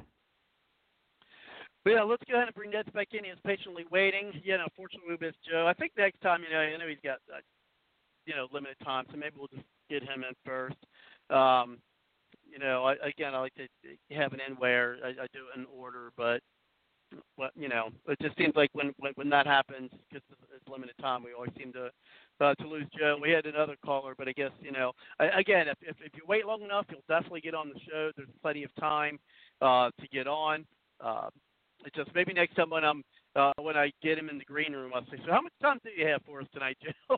when I get we, we get him in the green room, and then maybe I can uh, work things accordingly and try to be you know accommodative of that. Let's go ahead and bring Nathan in, and then I got this audio clip uh, that I'm going to bring uh, bring on, and then so what we'll do is we'll get uh, yourself. But we do have some other callers. Push one, your number died. Like to get in. Uh, and then we'll actually we'll bring it back to Joseph before I get that audio clip, see if he wants to respond on anything he's heard since his last time we had him on. But go ahead, Nathan. Hey, uh, I got uh, sis, uh, uh, something on the uh, third party that you guys mentioned earlier when, I dialed in. But I want to say before I say that, on what you guys were saying about the twenty dollar bill, the thing is, most banks, if they know they got a 20, they're stuck with this, so they're going to give, put it in and get it back out there because they don't want to be, you know, calling it their money because they don't get any money for it. So uh, I was at a station one night because I, I, I I drove a gas tanker for 26 years, and I was at a service station one night, and there was this man came in, and and he they both man and a woman came in in the same car. They pulled in Came in, the lady got something. She paid a couple little things and paid with a fifty dollar bill.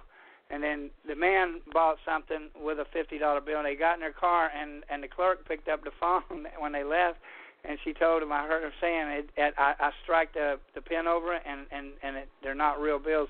And she said, "Okay." And then she hung up, and she goes, "I was like, what's going on?" She goes, "They they just passed a couple counterfeit bills." So she called the police and the managers on the way down there so they can get the video so that they can see the who it was. They got from the parking lot. They can get a picture of the car and the license plate, and that way the clerk doesn't have to confront them.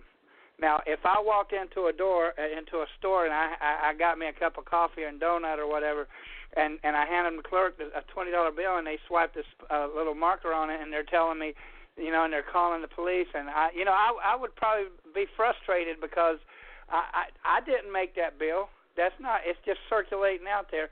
So so what is you know the way they handled it, the the cops could have got him. And this thing was where he held his knee. You know, you if you ever been around martial arts or in the military or anything, you chop someone on the side of the neck, uh, the, the jugular vein, and they'll pass out okay, or either temporary get lose a lot of their strength. And when, whenever he held his knee on that jugular vein, that there is why he couldn't breathe. That's oxygen to the brain, to the lungs, and and and that's what he did. Is he he he he choked him not from his his his breath, from from his blood. But what I caught about is you guys mentioned earlier about the two parties and why we need to have a third party. I have no problem with any of the political parties. Everybody can have a group because we're not all going to think, and everybody, every group can put their candidate up. But what we got a problem with is the two-party system, the Republican Democrat. Back in the day, it was the uh, the the Democrats and the Whigs, and then later the Whigs was over, and it and and it's the Republican Party. But here's the problem. Here's our big problem. We have a two-party political system, but it's not in the doc in the in the document. It, there's no two-party political in the system. There's no candidates like president and vice president. We we they're both on the same ticket. There's there's a president and the vice president, the Constitution, Bill of Rights, and Declaration of uh, I mean the Bill of Rights and and amendments, and it's repeated and the reason it's repeated through the three documents is because it was never enforced, but it's repeat another amendment to re to to enforce what wasn't enforced. But there is no two-party system. It's only individuals running for office, and and I would say be a part of any party. Put your member up, support him, and uh, but but we got a system, and the two parties, the Republican and Democrats, all the laws, election laws, are made by the two parties, that like the districting, Congress, the districts. There's no districts in in the Constitution for the congressman because the, the the the congressmen get voted based on the population of the state. That means all of the all of the congressmen that goes to Washington D.C. could live in the same neighborhood in the same city in the same state. They're not going because of maps mapped out on the um, you know, border lines mapped out on a map that which we know today is goes because is based on social, economical, political, and uh, whatever other social uh, issue, and that's how if they want to redistrict your your district, and then then you can't beat the Democrat. If you're a Republican, you can't beat them if they redistrict it, and that's that's how the, the Republican Party or the Democrat Party says we'll redistrict because we don't we got to get rid of this guy. And uh, but anyway, I just want to say that there is no two-party political system in the Constitution, and that went back to what I was saying earlier. The we ha- open primaries is the law of the land. Con- uh, the right of citizens to vote in any primary. Right there is open primaries is the law of the land. So, and, it, and in Article Two, it also says Congress doesn't have the right over the federal elections except for times and manners, but places times, manners, and place. Times, manners. The federal constitution, the federal Congress is supposed to make the laws for times and manners, but as far as places, that's the states' rights. That's and and that's like I said, it's repeated. But I just want to say I'm not against parties. I'm just against two parties being in control of the political system because what that is, that really is a democracy. And a democracy is is basically the two parties that take turns taking the pressure off each other. They got me and you, Democrat, Republican, uh, divided, but but they are one group. They're really one party because they're up there making deals and compromises. And if you, you you're married, you understand what compromising with your wife does. It usually brings you together in unity, because you can work together even where you disagree. And that's what we got. We need a, a, a room full of individuals who go up there with the oath to the Constitution and their own conscience. That's my opinion, and I approve of it. I'm gonna hang up and keep listening by the computer. Thank you for your time, sir. You're welcome. I listen to you by archive, but the only reason I can listen to you live tonight is because I dropped a pole on my toe and I'm out of work for three months. Oh my gosh. Well, Yeah. it's great to have Yep. you uh, have you on the show. I appreciate it. Okay, sir. I'll be listening more for a little while here now. I appreciate it. And uh, Joseph, before we get that audio clip I was uh, talking about earlier, uh, is there anything that you want to add on that? No, no, no. I'm just enjoying y'all's conversation, and I'm enjoying it. I'm I'm sorry to be so verbose myself, but uh, you got a, you got some good thoughts going on here. Well, I appreciate it. Thank you. And, and Joseph, before I get uh, that audio, I'm going to mute everybody's mics. It is a longer one. Okay, I'm uh, gonna hang up Do you want to add anything on that? No, Well, I'm gonna hang up you, and. Uh, you know, a, a, a, absolutely, Robert. I I hear you know the arguments uh, of why a third party system is not viable, and when I talk about a third party, I emphasize the word a viable third party, which is something that we have never had in our country's history. A viable third party with the infrastructure, with the capacity, and sure, uh, the Republicans are not going to want to let go of their power and not going to want to make way for another party. And neither will the Democrats. No, I'll agree on that. And with the way the current infrastructure is set up in our elect, uh, electoral college laws, there's no way for a third party. It's only going to happen if the American people truly desire it, like anything else in our illustrious history. It's only going to happen if enough Americans come out in the court of public opinion and they say enough is enough.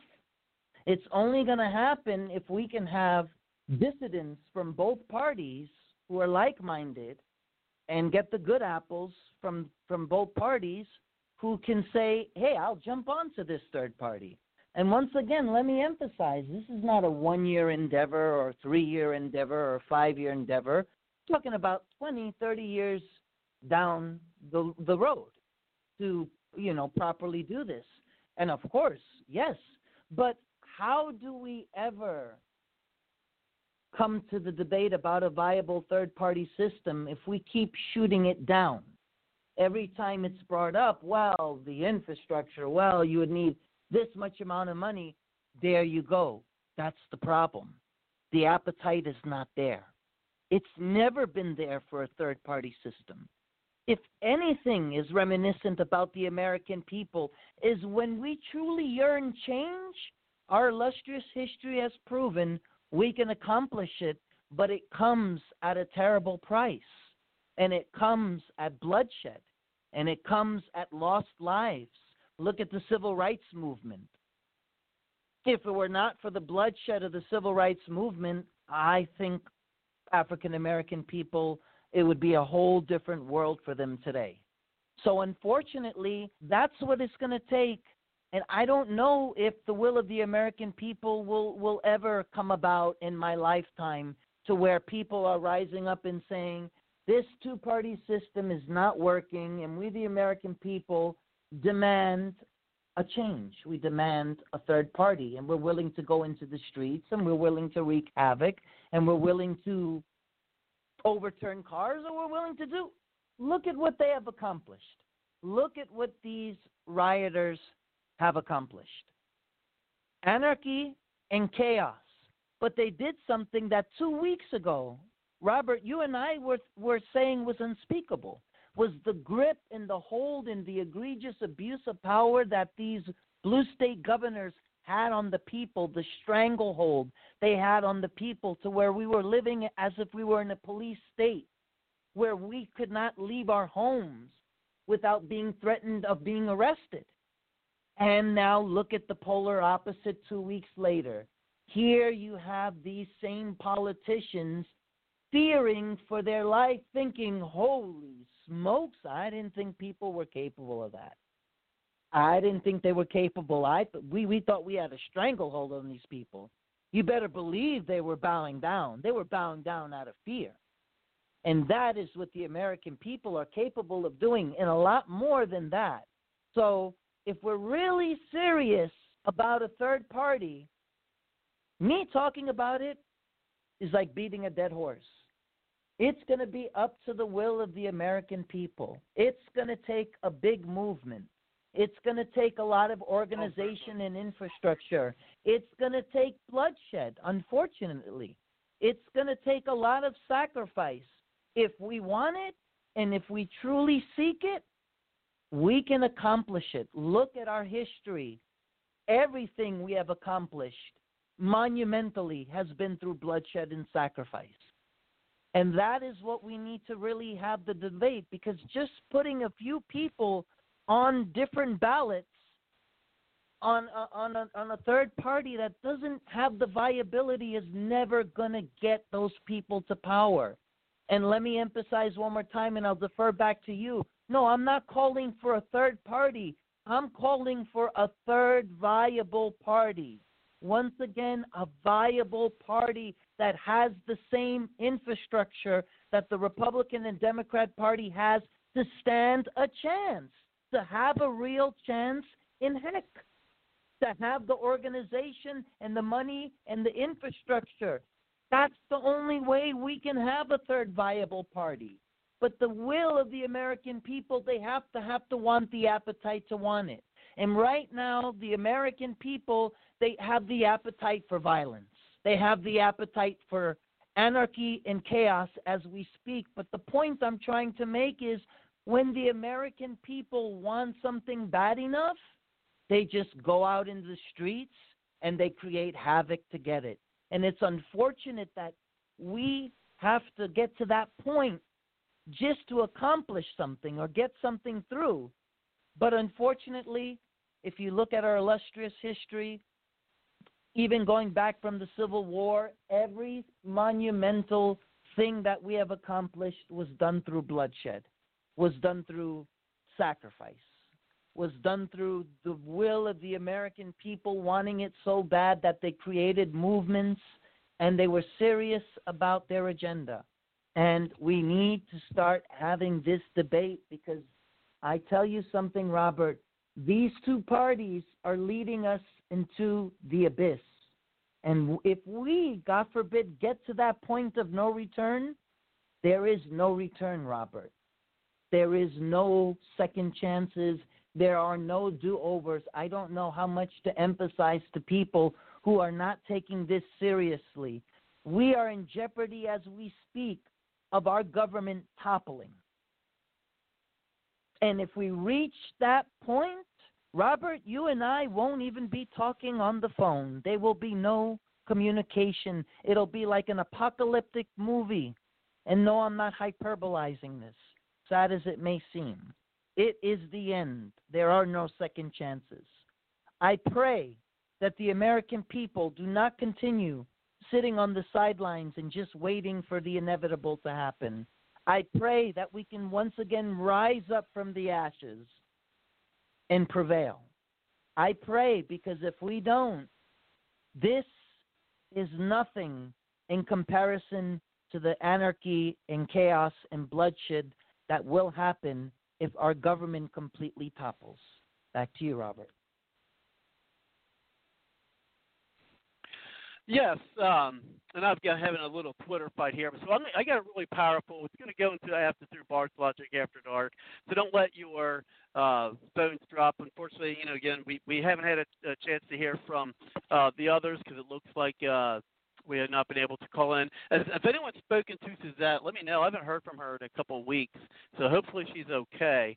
Uh, but let's go ahead and uh, and let's go ahead and get this. But yeah, we'll be in Bard's Logic uh, after dark by the time this audio goes off. Uh, but let me go ahead and, and get this keyed up for us.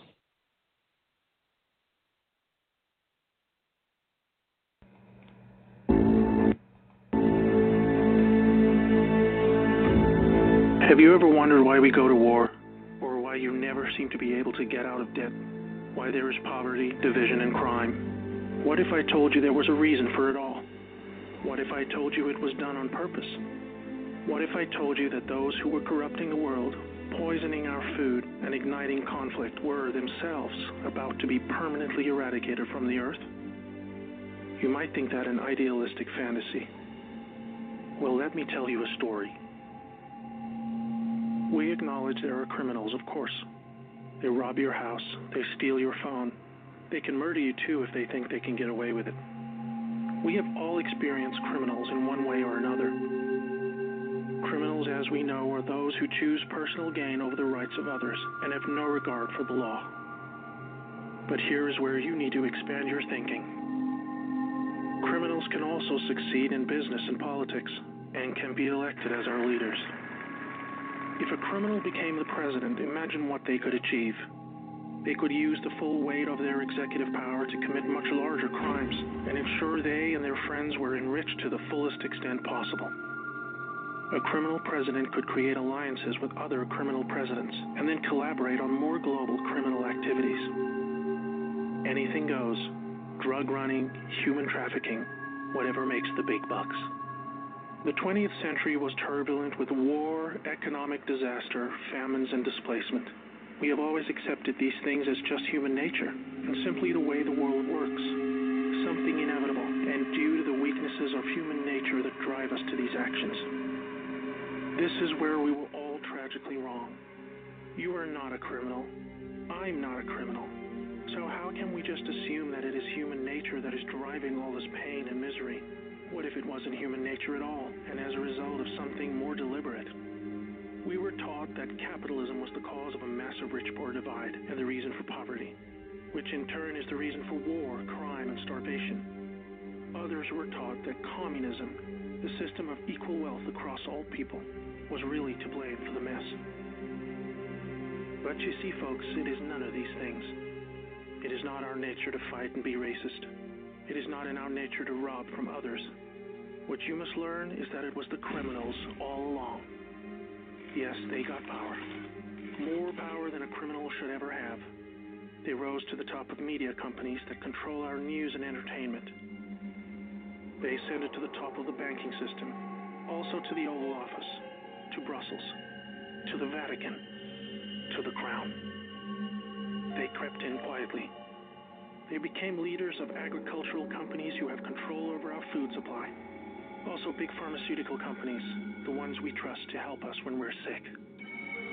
Nobody stopped them, and they just recruited more criminals to help them. First, they accumulated the world's wealth. They invented a system of money called central banking, which lends money to governments with interest, placing countries into eternal debt. People's wealth got less, their wealth got more. Much more. When a criminal is already as rich as they can get, then protecting their ill gotten gains becomes the priority. Angry citizens tired of being poor are a major obstacle and can revolt if they suffer enough. The criminals needed to prevent this. So they diverted attention to the last remaining competitor, the people of the world. You and me. We were not happy being ruled by criminals and having to work three jobs just to survive. They know we won't accept it. So they use their control of the media to set black against white, woman against man, young against old, Muslim against Christian. They convinced us we were the problem so that we would fight and destroy ourselves. To get it done faster, they attacked all aspects of humanity that make us strong. Like family, using their influence over culture, They popularized lifestyle choices that led to a surge in broken homes, lost youth, and substance abuse. I could talk all day about how else they deliberately weakened us, and it would turn your stomach. We were just trying to get on with living. So, where are all? Good people just want to get married, have kids, make a living, and enjoy their liberty. Well, there were good guys, many. One became the President of the United States in January 1961. He knew about these criminals and wanted them gone. He knew their intentions for us all and he wanted to fight them. Sadly, he had no idea how powerful they had become. Reagan also had good intentions for the American people. He knew this criminal mafia controlled almost everything by the stage, including the powerful rogue intelligence agencies. His economic policies were promising, but the criminals needed a weak America to hold on to their power. Reagan was shown with a bullet that a growing U.S. economy and prosperous citizens were not what the criminals wanted. It was looking pretty grim for good people. Every time someone wanted to stand up and do the right thing, they got stopped. Were we ever to be freed? These criminals are also known as the Deep State, or Cabal, because of how they control things behind the scenes. Every president after Reagan was one of these Deep State criminals, and their empire got even stronger. With each bad president came new depths America and the world would sink. The world collapsed into darkness. Do you need me to tell you how? Destroyed factories, declining job numbers, sicker people, opioids, destruction of Iraq, Syria, and Yemen with pointless war, displacement of people into Europe, ISIS, terrorism, collapsed governments, poverty, and genocide. Total misery. Do you think that was inevitable? Hell no. Well, here's where things start taking U turn. When the full picture comes to be known, it will forever be regarded as the greatest story ever told. Well, here is the top line. Some good people still held positions of power. They valued humanity and the rule of law. While the criminals discussed their game plan at the annual Bilderberg meetings, the good guys were making plans of their own. The information age was coming to change history forever. As the internet flooded into every home and appliances became smarter, and when people started carrying tracking devices, an opportunity to put an end to criminal control over the world was emerging. We became connected, trackable, and surveilled. But so did they. They became dependent, just like we did, on email, SMS, instant communication. It made crime much easier, but it also put them on a grid that, if accessed by the right people, would expose their crimes to the public and end their iron grip on us once and for all. In this new age of information, it was thought that the military should also have its own intelligence agency to focus on cybercrime and espionage. They called this the NSA, the National Security Agency. Here we had every phone call, email, and text from every device stored and archived. Whether it be someone making a doctor's appointment or the deep state setting up a massive heroin purchase from the Taliban. In the right hands, it would be enough information to expose the entire sinister criminal plot to rob us blind and wipe us out. Hold that thought. Now I need to explain the plan. The good guys were devising a plan to reclaim the world from the cabal and return it to the people. It would involve alliances with multiple countries, since the criminals had global rat lines, trade, and other infrastructure in place that would need their cooperation. It came down to two choices for America launch a military coup to seize the government from whichever cabal puppet was in the White House at the time, or win legitimately, take control of the NSA, expose the criminals for what they are, and arrest them all.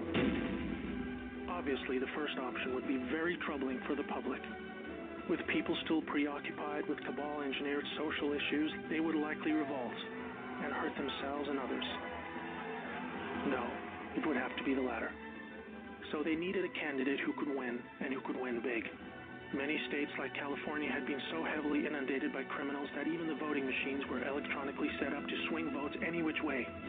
It would need to be a very decisive victory. Good patriots in the U.S. military and their global partners asked Trump to run for president so they could take back control of America legitimately without alarming the public.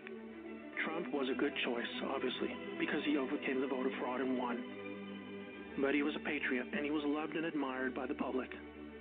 He was not interested in joining the cabal because they hated America, and he did not agree with them on that point. As soon as he showed interest in taking power, they activated their media assets to viciously turn on him. That's when we saw the sudden hatred emerge. Even when he won, the cabal still had no idea what he was a part of and the sophisticated plan that was about to unfold against them. Shocked at their loss, they mobilized their full arsenal of intelligence, media, money, and technology to try and take back power. Their people at the top of the DOJ and FBI then put together a plan to frame Trump and have him impeached. This is where we come back to the NSA again. All messages were stored and could be used to expose this plot and prevent Trump's overthrow. An entire book will be written about the first two years of Trump's presidency false flag terror attacks, down planes, missile alerts, assassination attempts. Here is the point. The world is currently experiencing a dramatic covert war of biblical proportions, literally the fight for Earth between the forces of good and evil. I can't put it in simpler terms, but I can say it appears the good guys are winning. The cabal had complete control over North Korea. They hijacked the Kim dynasty, took them hostage, and worked to build up a nuclear arsenal to threaten the world. Kim Jong un suddenly embracing peace was simply because the deep state were beaten and driven out. ISIS was also destroyed in the year following Trump's win. We are all starting to see the pattern now that enough time has passed, that our biggest global concerns are starting to recede, and peace is returning. It is all evidence that the good guys are winning the war. But we're still in the middle. While a lot is improving, it still puzzles many that most of these known criminals are still free, especially the higher ups like Hillary Clinton, the Bushes, and Obama. That is coming in the next chapter of the story. That's why we have Q. The good guys with control over the NSA began the Q intelligence dissemination program to invoke an online grassroots movement that came to be called the Great Awakening. It started on underground internet channels and then moved to the mainstream. Q has been a fun distraction for those who follow world events and desire truth, but it is about to begin a much more important and necessary phase keeping the public informed when the deep state war breaks out onto the surface. By this, I mean high profile arrests. Yes, folks, the criminals I'm referring to are famous politicians, actors, singers, CEOs, and celebrities. People who have earned our trust, respect, and admiration. They have done very bad things that are all fully known and documented, and they will be severely punished. Those of us who have followed Q since the beginning will be here to help you make sense of the coming events. We are among the first to realize that our petty partisan divisions are just trivial distractions, and we are all enslaved by a hidden enemy. We realize that the problem was never capitalism or socialism, Democrat or Republican, black or white, Muslim or Christian. We know it was just very powerful criminals who had too much power. Fellow slaves, it's time to buckle your seatbelt, recognize your true enemy, and embrace a new future that we all owe to the brave patriots who risk their lives to achieve this victory against the greatest force of evil the world has ever known. May God bless America.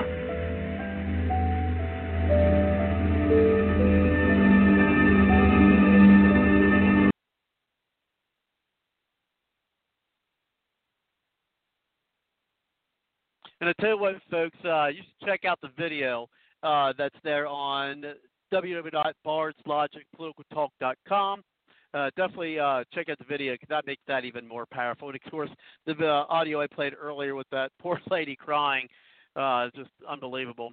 So, uh, Joseph, we'll go to you uh, for your comments first, and then Kelly, and then we'll uh, move forward. Go ahead, uh, Joseph. Sorry Uh, about had the that. mics on? Sorry for the delay. Okay. Mm, uh,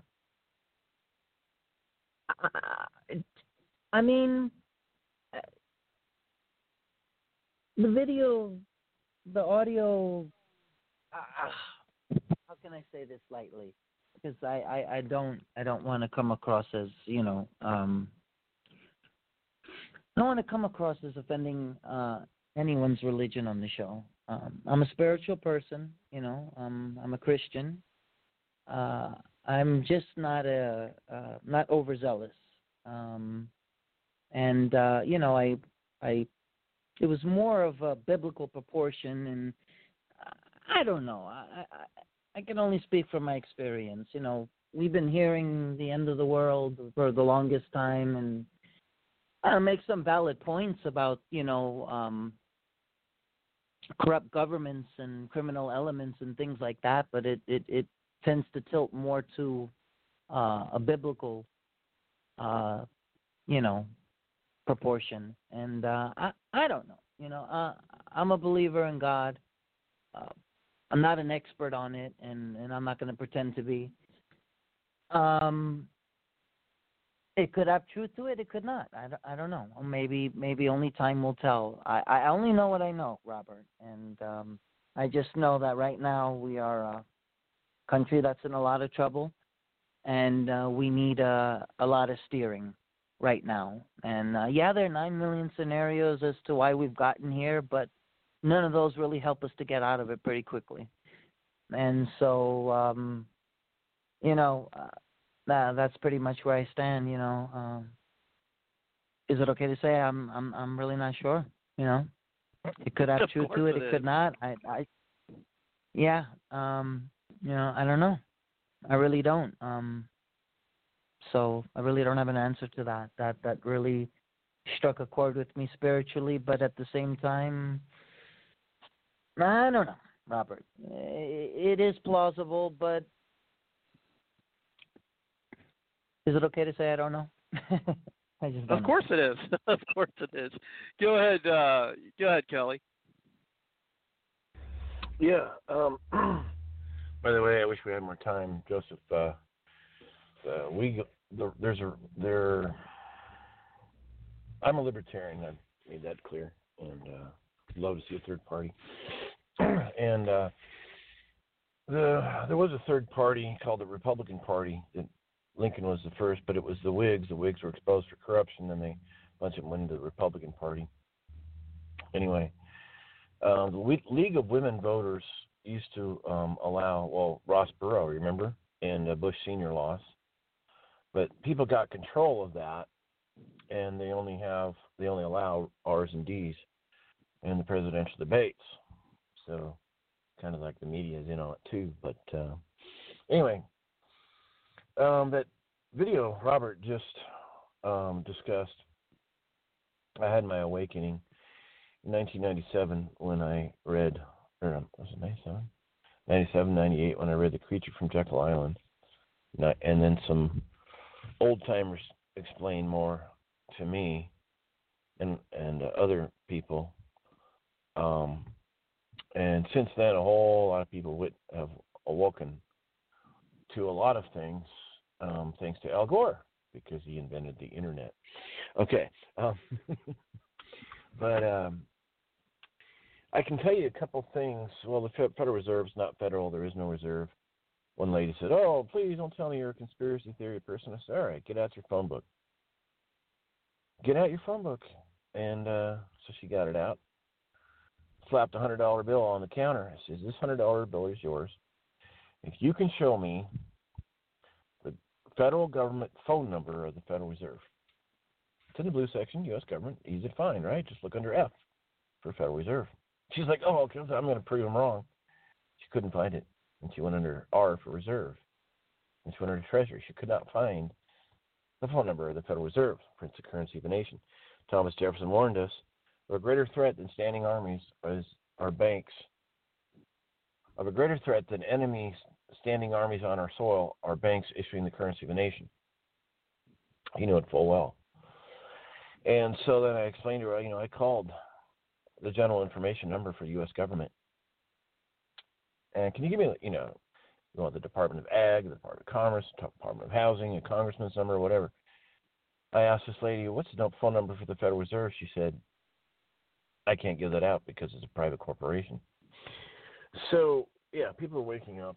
Um, as far as this video goes, um, I've been studying this stuff a little too long. Yes, they're very evil people. Yes, David Icke exposed Bilderbergers. He went there just because, long story, but accident what? He was already investigating all this. He's awoken a lot of people, the international cabal, and uh, America. You got to have the R's and D's in control.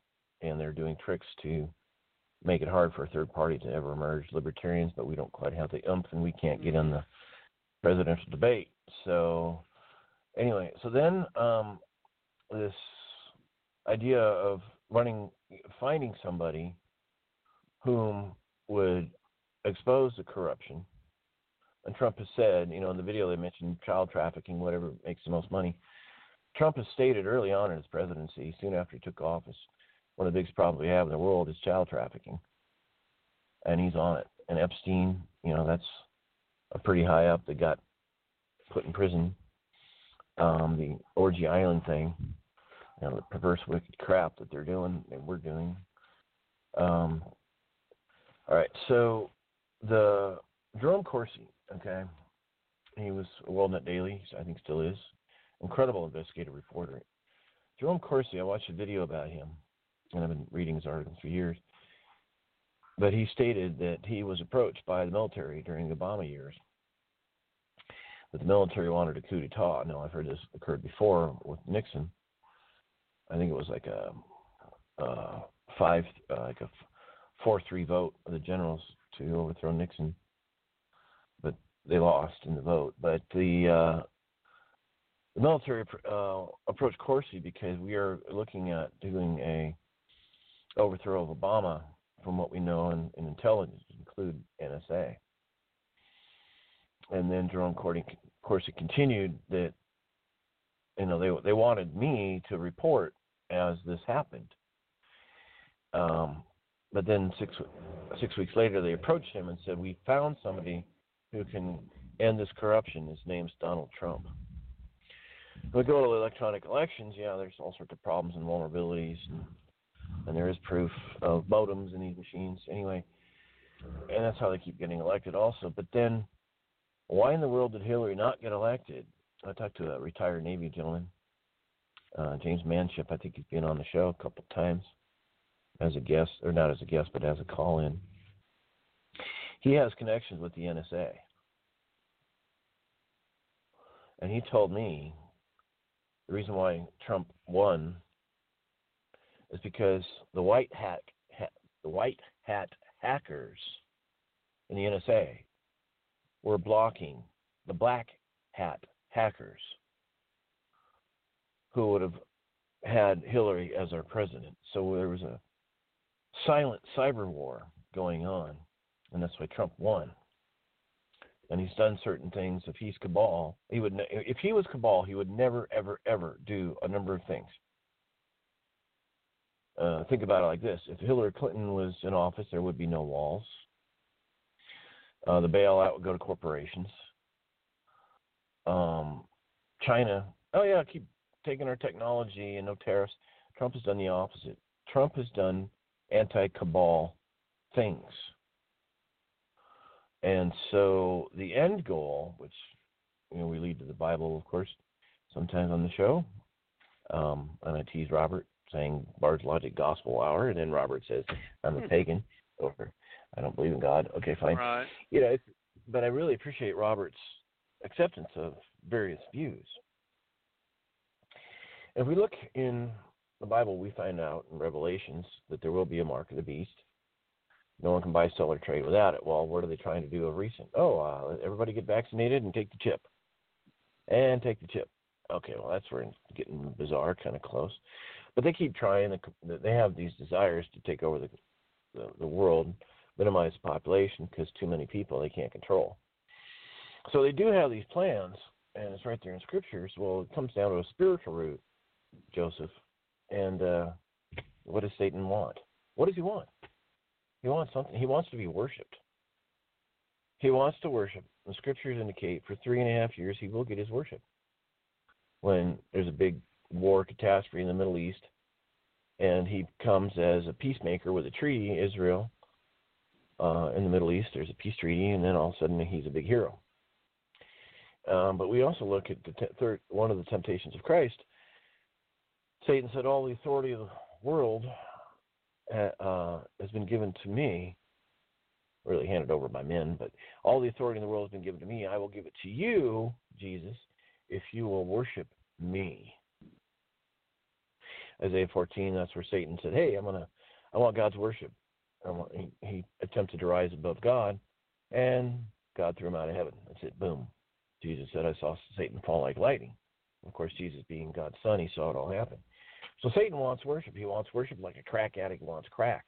Now, evil men who want power and women and money, um, they're they're Satan's minions. I know it's kind of going out there uh, on a limb spiritually, but if you look at the scriptures, you look at the scriptures, that's what Satan wants, and he has to use a Hegelian dialect or problem reaction solution to get his people into power for the ultimate thing that he wants, which is worship. He wants worship like a crack addict wants crack. He don't care about Satan doesn't care about us.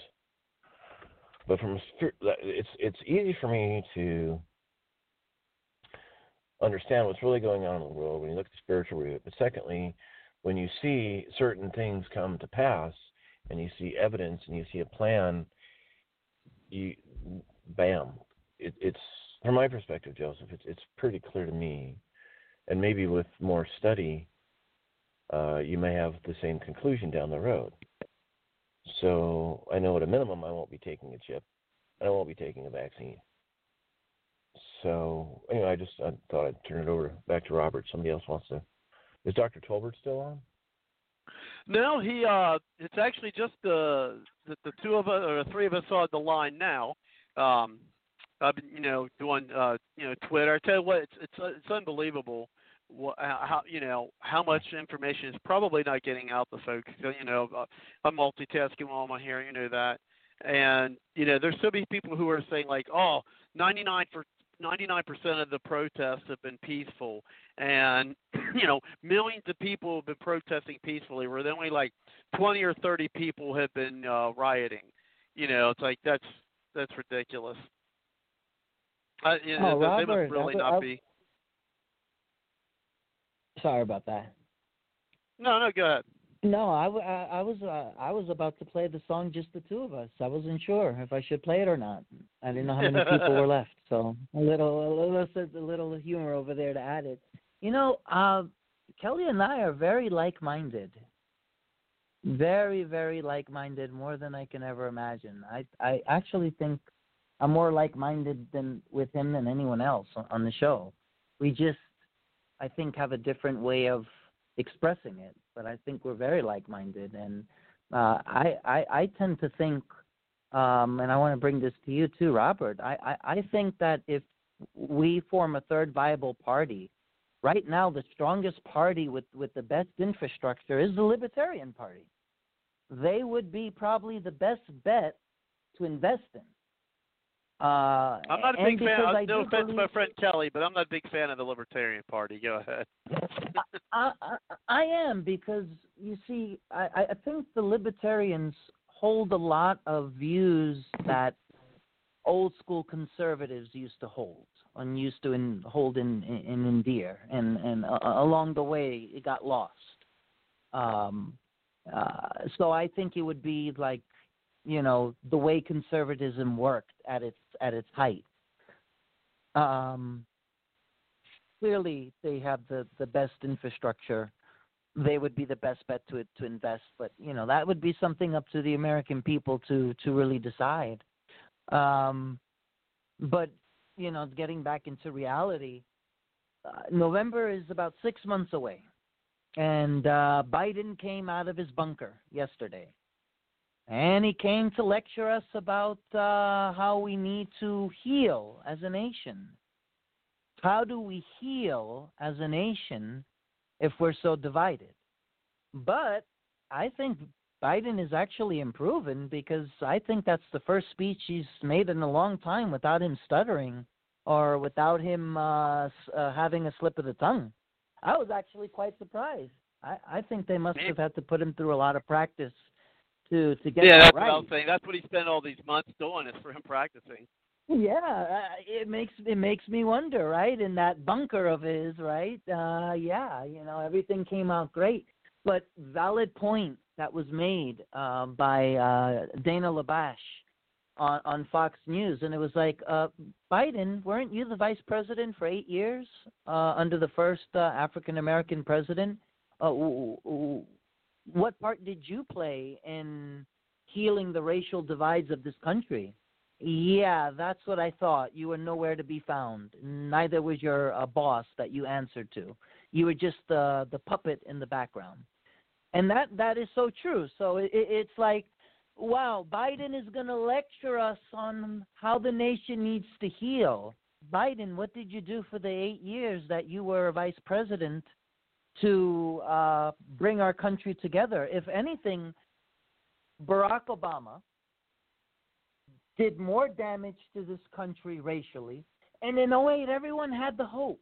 Everyone did. I even think some conservatives had the hope that, you know, we wanted Obama to succeed to some degree in, in, in bringing that divide together. And if anything, he further divided us, further divided us. And when it came to Ferguson and when it came to uh, the Eric Gardner case in New York, what did he do? He came up to the bully pulpit and he blamed systemic racism on it. And he blamed the police officers on it. He put the blame on everyone else and he did nothing to improve relations. Now, I'll you one more thing, Robert. Then I'll defer back to you and tell me what you think about this, Kelly. I can't stand the Bushes. But one thing I got to respect about George W. Bush is when he left office, he stayed off the radar he did not make any uh, comments or opinions or any of this stuff that Barack Obama is doing, which is not helping. You know, he went into hibernation, and I got to give him kudos for that. I got to give him credit where credit is due. That was not easy because for eight years, I mean, you know, the left still continued to attack his family on personal levels, and he remarkably stayed quiet. And yet, you have Obama, and and many com- many analysts are saying this is very unpresidential to do this. I mean, a former president being so verbose. You know what I think really is the real reason why Obama needs to be verbose is because everything he accomplished in eight years to destroy this country, Donald Trump undid. And that burns him.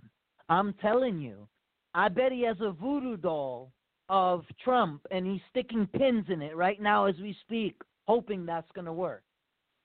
He's bitter. Yeah, because no one saw it in a million years. Not even Donald Trump. If you go back to election night, the ballroom, do you know, Robert Kelly, how many people that ballroom could fit, which was one of the smallest ballrooms ever for a general election turnout. It could fit about three to 500 people. They were not expecting a victory. Not even Donald Trump was expecting a victory. I, I, he came out. I remember that night on that stage. It was actually early in the morning, East Coast time. I could see it in his eyes that he didn't know whether he was dreaming or if he needed someone to slap him in the face and wake him up. He didn't even think it was possible. I think he was, you know, just as shocked as probably everyone else.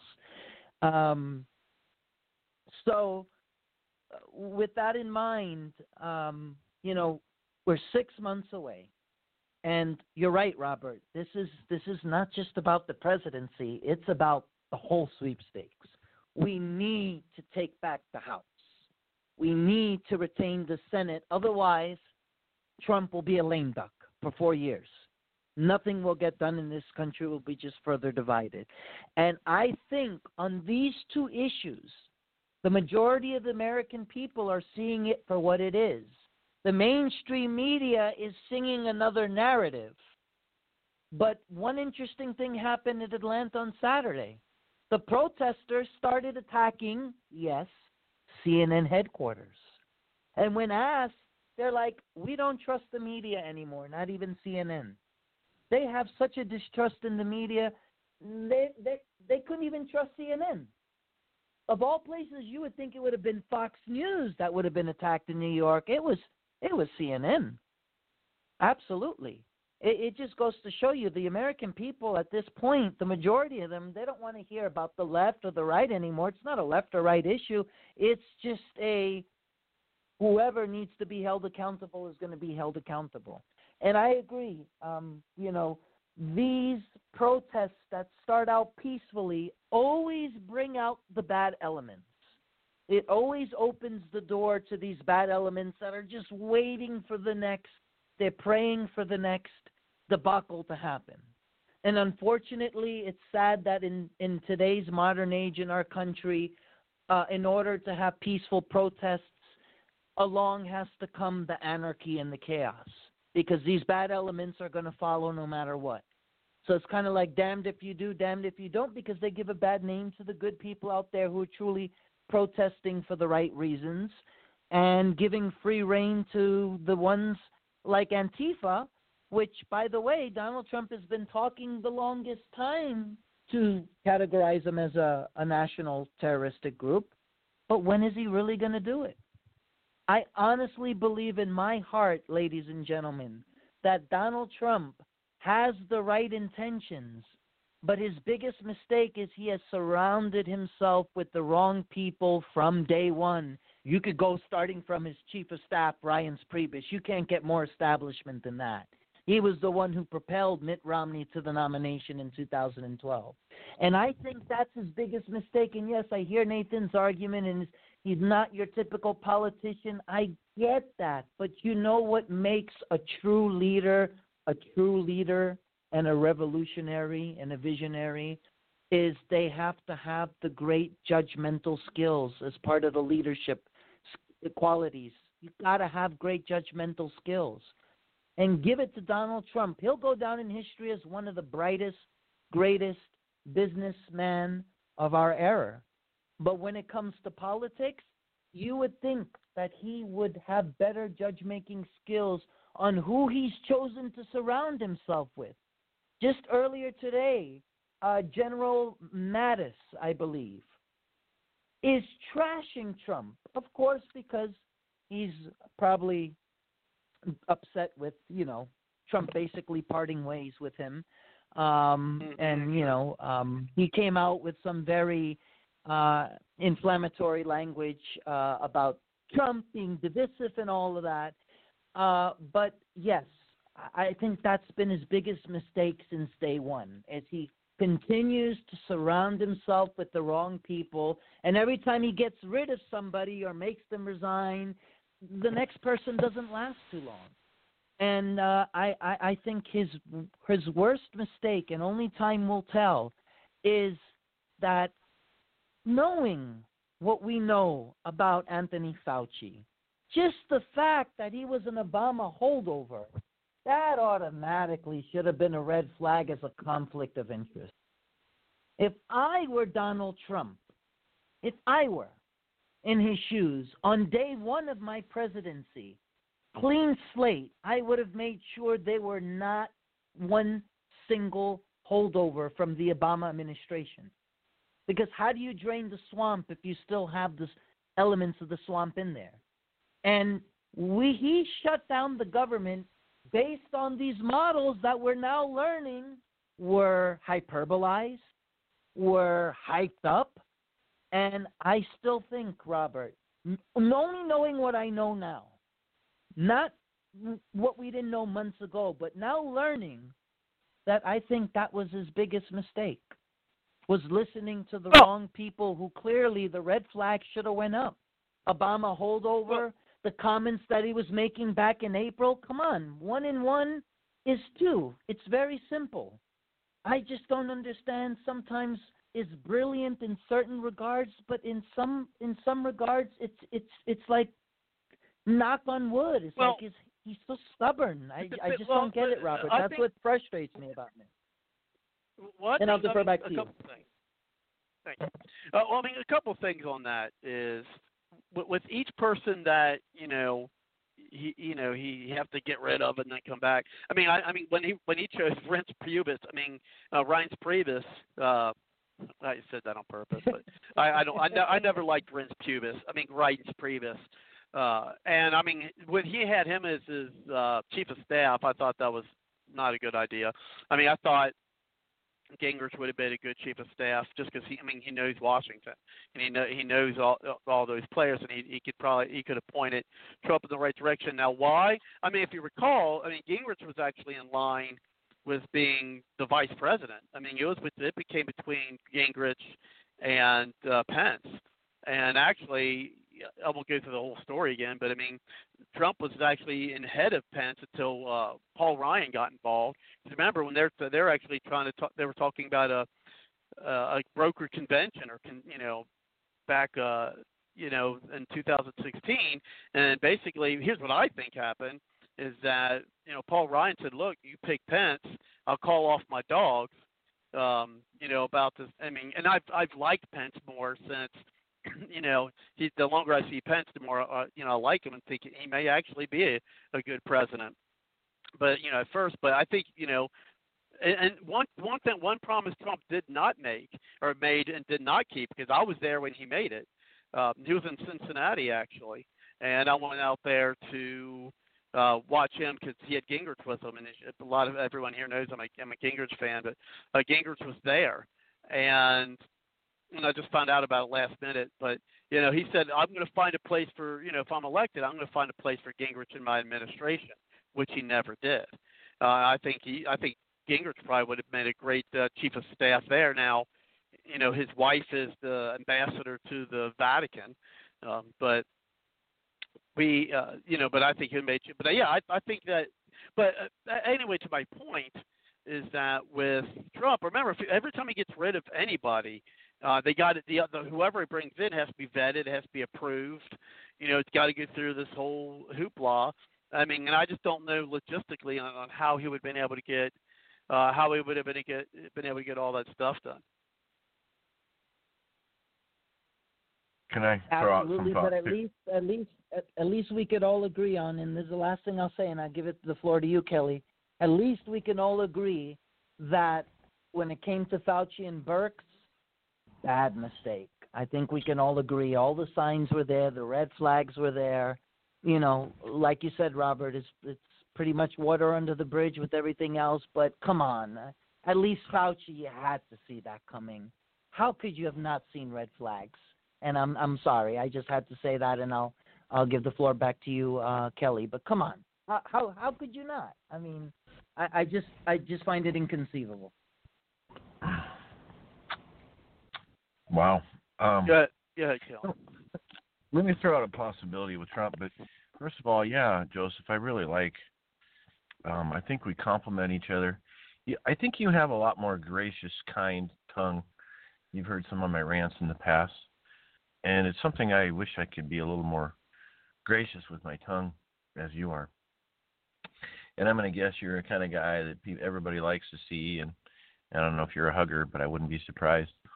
So I just, you know, lots, you. Of res- lot, lots of respect back for you. Um, Trump, okay, he's done things that infuriated me.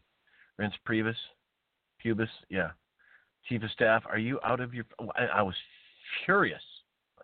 So, The chief of staff picks ever picks all the staff, you know, well, except for like the cabinet, but he'll still make suggestions, cabinet, et cetera, employees, da da da, all sorts of positions.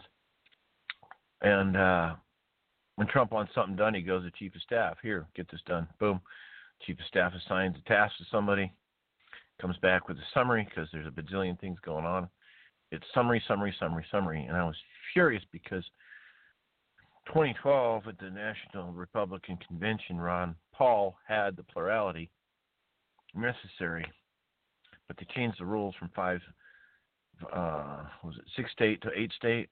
Ron Paul had seven states. Oh, we just changed it to eight, and uh, Reince Priebus as the chair. I mean, they just played games. Okay, make sure they Ron did everything Paul. they could get Romney nominated. Yeah, because that was the chosen one, the cabal, the Bilderbergers, whatever. Okay, so Ron Paul would have just creamed them. He advocate against the Federal Reserve, advocate against so many things, foreign wars, uh, advocate against vaccines. The list goes on. Liberty, liberty, liberty. I still respect and admire Ron Paul, but Reince Priebus, bad. what are you thinking? Then you bomb Syria. Oh, that upset me. Several things Trump has done upset me, but well, let's consider a possibility. A, he's in on it with the Bilderbergers. B, he's not in on it. He wants to uh, get the cabal, but his hands are tied by blackmail or bribery. Uh, C,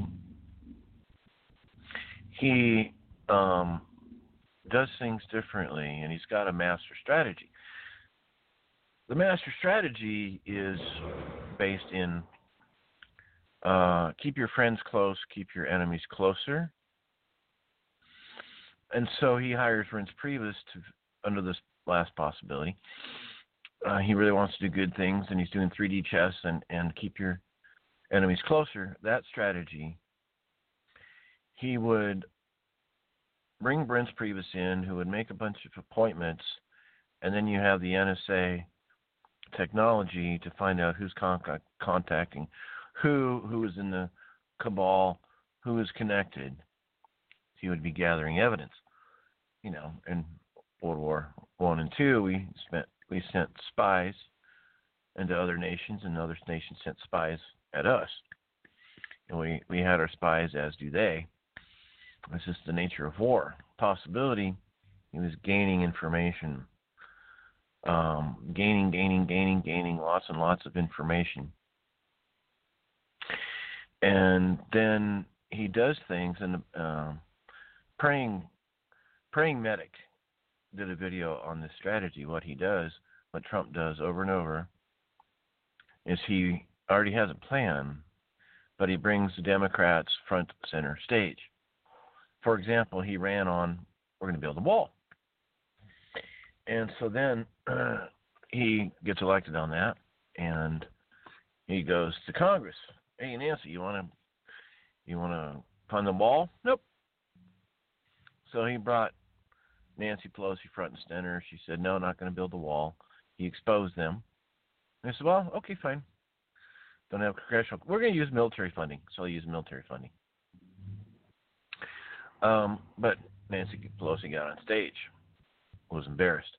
There's been a number of things where um, the liberals get front and stage here. Coronavirus. You know, states, you do what you want, but here's our guidelines. And here you have the big liberal blue states New York, California, New Jersey, etc. Carson Tucker interviewed the governor of New Jersey, who Carson's asking him, Well, did you consider the Constitution and the Bill of Rights when you uh, made these uh, lockdown orders? Oh, that's above my pay grade, said the governor. Second question. Um, How's that above his grade? He's a governor, for God's sake. Yeah. Hmm And then Tucker cornered him and said, "Well, did you just just be straight up with you? Did you did you consider these things?" Governor of New Jersey said, uh, "No, I really didn't." So Bill Rights means nothing. Somehow, um, med- medicine and science and technology supersede the Constitution. I, I don't understand that. So what's happening is they're getting exposed. And uh, with Fauci, yeah, he's been there like 20 plus years. Yeah, he owns patents for virus and um, and uh, the method of corona testing. Well, with the CDC, long story, but that's that's uh, RFK, Robert Kennedy Jr.'s son. That was his statement. Anyway, so it could be possible that Fauci gets fired, and then he, Trump gets somebody in there to expose how Fauci, well, how how Fauci over exaggerated everything, and the blue states, there's really four blue states, are kind of taking the lead, and uh, so it gets exposed, and Fauci looks like dirt. Under this theory of keep your friends close, your enemies closer, it's very possible that Trump is giving these people enough rope to hang themselves in front of the American people. And this won't just improve uh, a greater margin when he's president, but we could see the House and the Senate um, turning Republican, and then he can accomplish a lot. Now, Epstein being arrested, that's pretty high up on the totem pole, but it does take a lot of time to uh, expose the people that are basically holdovers. Let them screw up. You're fired and get some new people in there. This does take time to get your people into positions of power to make a difference. So that's where it gets real interesting because many have called Trump a 3D chess player against his opponent, a 2D chess player. What's frustrating is how long it takes because then you start to have any American would have doubts about it. But the opposition's been mind blowing. Of course, the media, then the Russian narrative Russia, Russia, Russia, Marsha, Marsha, Marsha. Sounds like the Brady Bunch. Well, that's been disproven. Then they went for, um, and they created a lot of uh, distrust in the American people, and that's I think another reason why there's so many bad riots. Um, so they tried the and then they tried impeachment, and then the c- Corona, and now we have uh, these riots going on, and uh, very very sad that any human being was killed. Uh, George Floyd was that was an undue death. Um, I hope his family wasn't hurt. I mean, it, what do you say? It's very heartbreaking. Poor guy. But see, you, you know the sequence, and uh, they keep opposing Trump like like they're they're just the, the the media is nuts. Well, what's happening? People aren't trusting the media anymore. CNN got burned. Um, so it's it's a bizarre, strange situation. Um, we when when in our lifetimes have we seen such chaos and upheaval? Is it a it was planned and Trump's in on it, or B the cabal that's committed horrific evil, they are so afraid of getting caught and going to jail, possibly for treason, that they will do anything to try to get him out of office. Oh, yeah. on the ladder. Well, that's what I'm. But, well, because I think they know that once he, you know, once he gets reelected, because right now he's he's got to do. And, and here's the thing with Fauci. I mean, uh, I think pretty much at, at this point he had to. And I, I mean, I didn't get to hardly any articles tonight, but that's okay. um, but uh, again, one of those things we probably could do at a fourth hour, even just with with us on here. But is I, I think that yeah, the reason why they're they're so desperate to get him out is because right now he does have to worry re- he does have to worry about getting reelected. It's not a sure thing, especially with everything excuse me going against him. However, I think he's, I, I still think he's got a really good shot. I, I think even a better shot than Biden does. Uh, But I think they want him out too bad because once he is reelected and he doesn't have to worry about it anymore, worry about it anymore, especially if he has the Senate, then it's it's no hold bar. It's no holds barred. I mean, I'm not saying he can do anything illegal, but I'm saying he can really, uh, you know, I, he could really cause some uh, some havoc for those deep staters. Yeah, and when in our lifetime have we heard, uh, well, Fox is saying deep state, but when have we heard deep state? Um, you know, powers to be, cabal, Bilderbergers, deep state. That's kind of a more acceptable term for the American people. But where have we heard this? That's kind of mind blowing. I was like, what? Deep state? So I was frustrated with Bob Barr when he got appointed after Sessions because he was working as a at, for a short time during Bush Senior. Barr was an acting attorney general for a time, and I'm like, oh no, Trump, what are you thinking? Maybe Barr um, was simply doing his job. Maybe Barr is not in on it with the with the deep state. But I'm like, hmm. But Barr is Barr is coming through.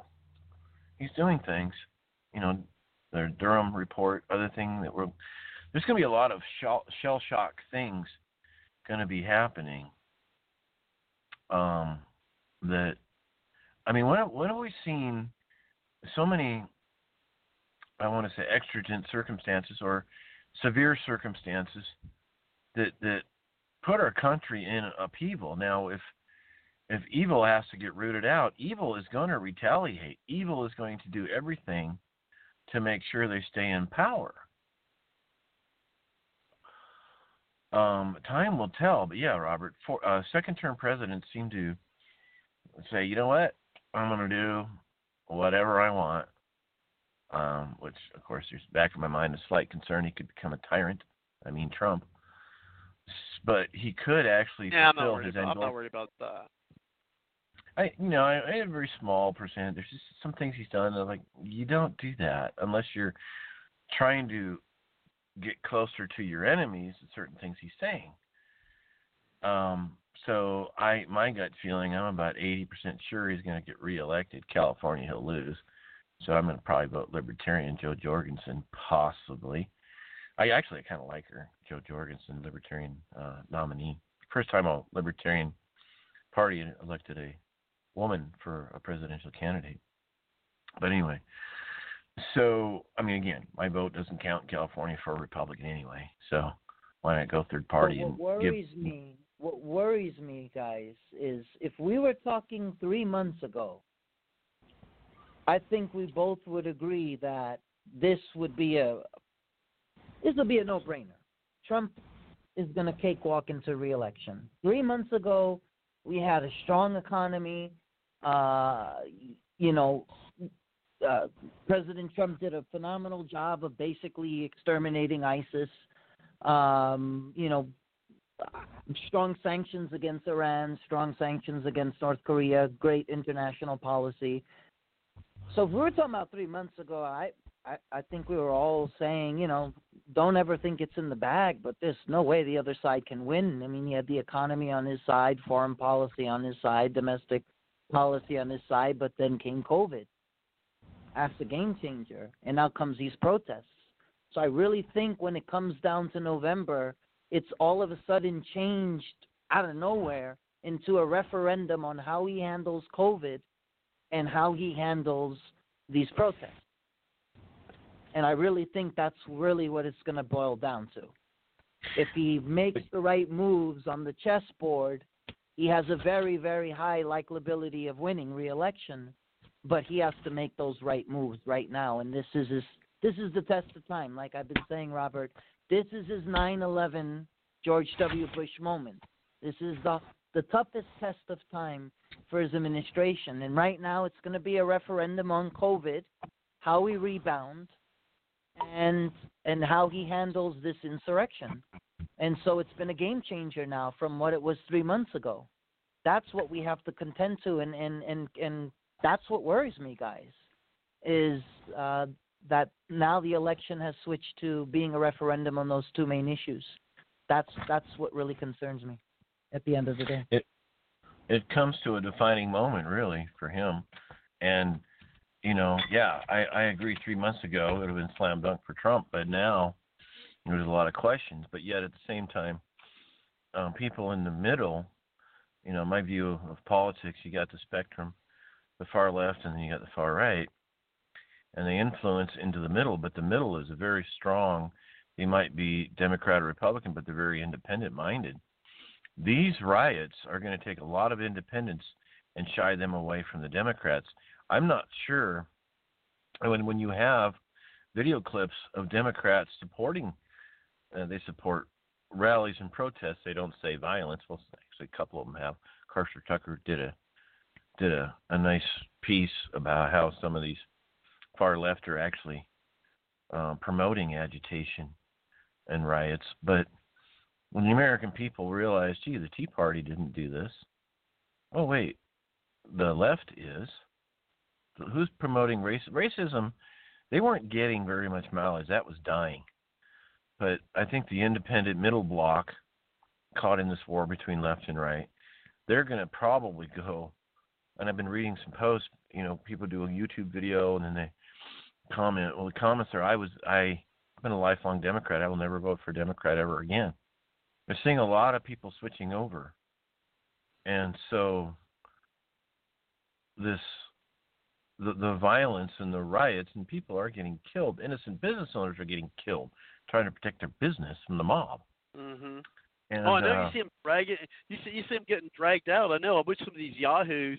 You know, I'm glad you brought that up. I mean, I'm not on Twitter anymore, but yeah, I mean, I was just going back and forth with some yahoos tonight, which I doesn't do any good. But they're- like, oh, these, they're all, they're all, uh, all peaceful. Only like 20 or 30 people are, you know, are causing havoc.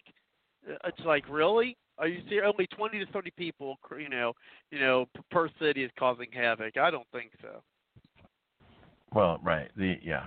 Well, there's videos of looters and all sorts of things, but the really um and somebody pointed out this could be really riots of the rich versus the poor has very little to do with um the sad death of Floyd uh, George Floyd, but obviously the mentality of the rioters and the looters is left. Um, and it's what the Democrat Oh, Party certainly. is the, the Democrat Party doesn't care about the blacks. LBJ said that himself. They don't care. They just want the vote. And there are a great number of wonderful, amazing black folk coming out. And you know, uh, Diamond and Silk was one. Um, uh, Allen West is another. And you got in the Trump administration, you got the Surgeon General Adams, I believe that's his name really neat black guy, really kno- knowledgeable. He is the Surgeon General. He's black. Uh, ben Carson, uh, head of HUD, Housing Development. Uh, what is he? Oh, right, he's black. You can't say Trump's racist. You can't. And so, but that whole narrative has is now spinning its wheels and not getting anywhere, and it's going in reverse. But due to the hubris, pride, you know, hubris is pride magnified um, to where people get into delusional thinking where their plans from their high tower is not practical. It's it's gonna bounce back on them. It's going to hurt them, not just in Congress, but I think it's gonna in in the in the states and the local elections. I think we're going to see quite a bit of turnover. Now, if Trump does something amazing like fire Fauci, get somebody else in there that exposes all the exaggeration of Fauci. People that were running, you know, they might have leaned left a little bit, but when their business was shut down because of this and it's exposed as a chronic exaggeration, no more than normal flu, they're gonna be like, I had a blue, I had a blue state governor, I don't want anything to do with him. Um, with with Democrats because they destroyed my life. I worked for 15 years and my business got destroyed. There's gonna be a lot of people. Uh, I, I just I don't see.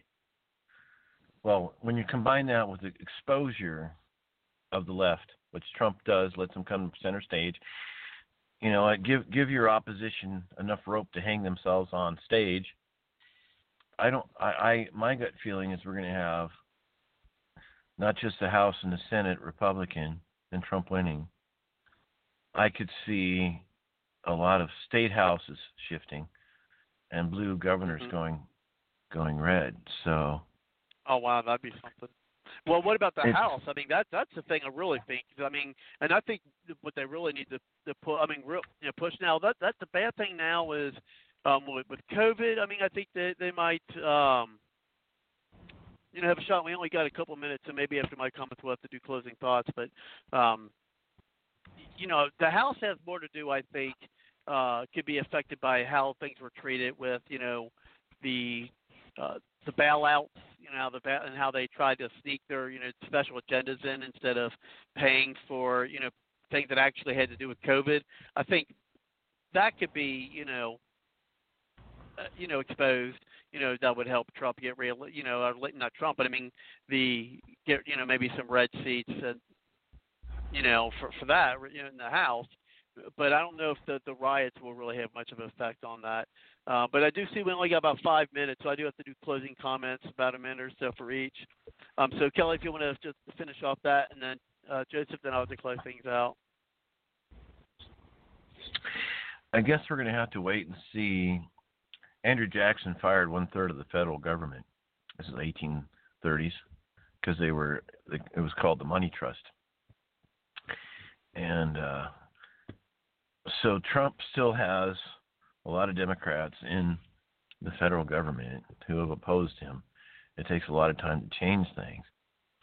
So we shall see. Um, I'm not going to say if, but when Trump gets elected in November.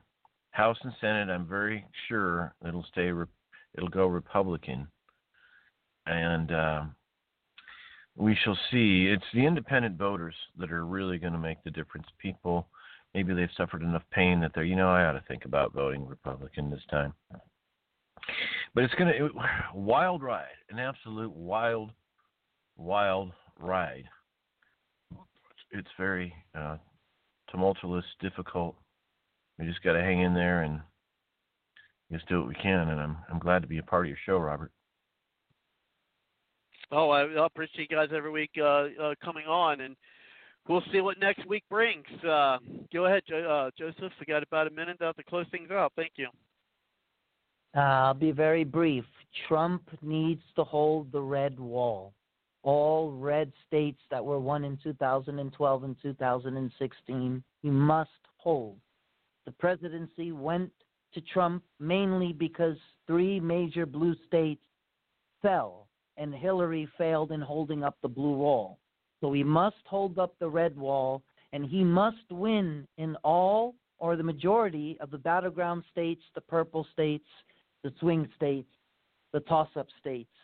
Uh, and I believe if he does so, he does not necessarily have to flip uh, any of the major, uh, you know, blue states like he did in 2016 when he flipped Pennsylvania and he flipped Michigan. Um, and I believe he also flipped Wisconsin. Uh, but it, yes, so that, that that's the road that I see to him uh, winning re-election uh, eh, for 2020, and uh, I just hope and pray that uh, next week these riots will simmer down and we could get back to some sort of normalcy. And I'll echo the sentiment to Kelly. It is an honor, privilege, and pleasure to be a part of this show. As always, uh, good night and God bless everyone. Well, I appreciate Joseph, and yes, again, we will see what next bring, next week brings. And and uh, real quick, uh, there was an article that I was going to get to tonight, uh, but it says uh, uh, swing states, and this is actually the Washington Times. So if you find that interesting, that I would even put this. Um, and I know we don't think much of polls, but it said here, and I'm not going to read the article, but uh, just and you can read the articles on the on the website. Uh, uh, on the the page. It says swing state uh, swing swing state voters favor Trump over Biden on China and protecting businesses. So those are two big uh, two big things uh, that, and that's in swing states. But uh, again, I do want to thank everyone for coming in. Uh, looking forward to next week and all what that is. I only got about a minute and a half, so uh, I will close out tonight as I do every night, and that is with at least a part of uh, the song by Aubrey Ashburn. Help kind of bring me down a little bit uh, from uh, an exciting show, and uh, we'll do that. We'll see you next week. Uh, so thank you all again, and good night. Good night. Good night.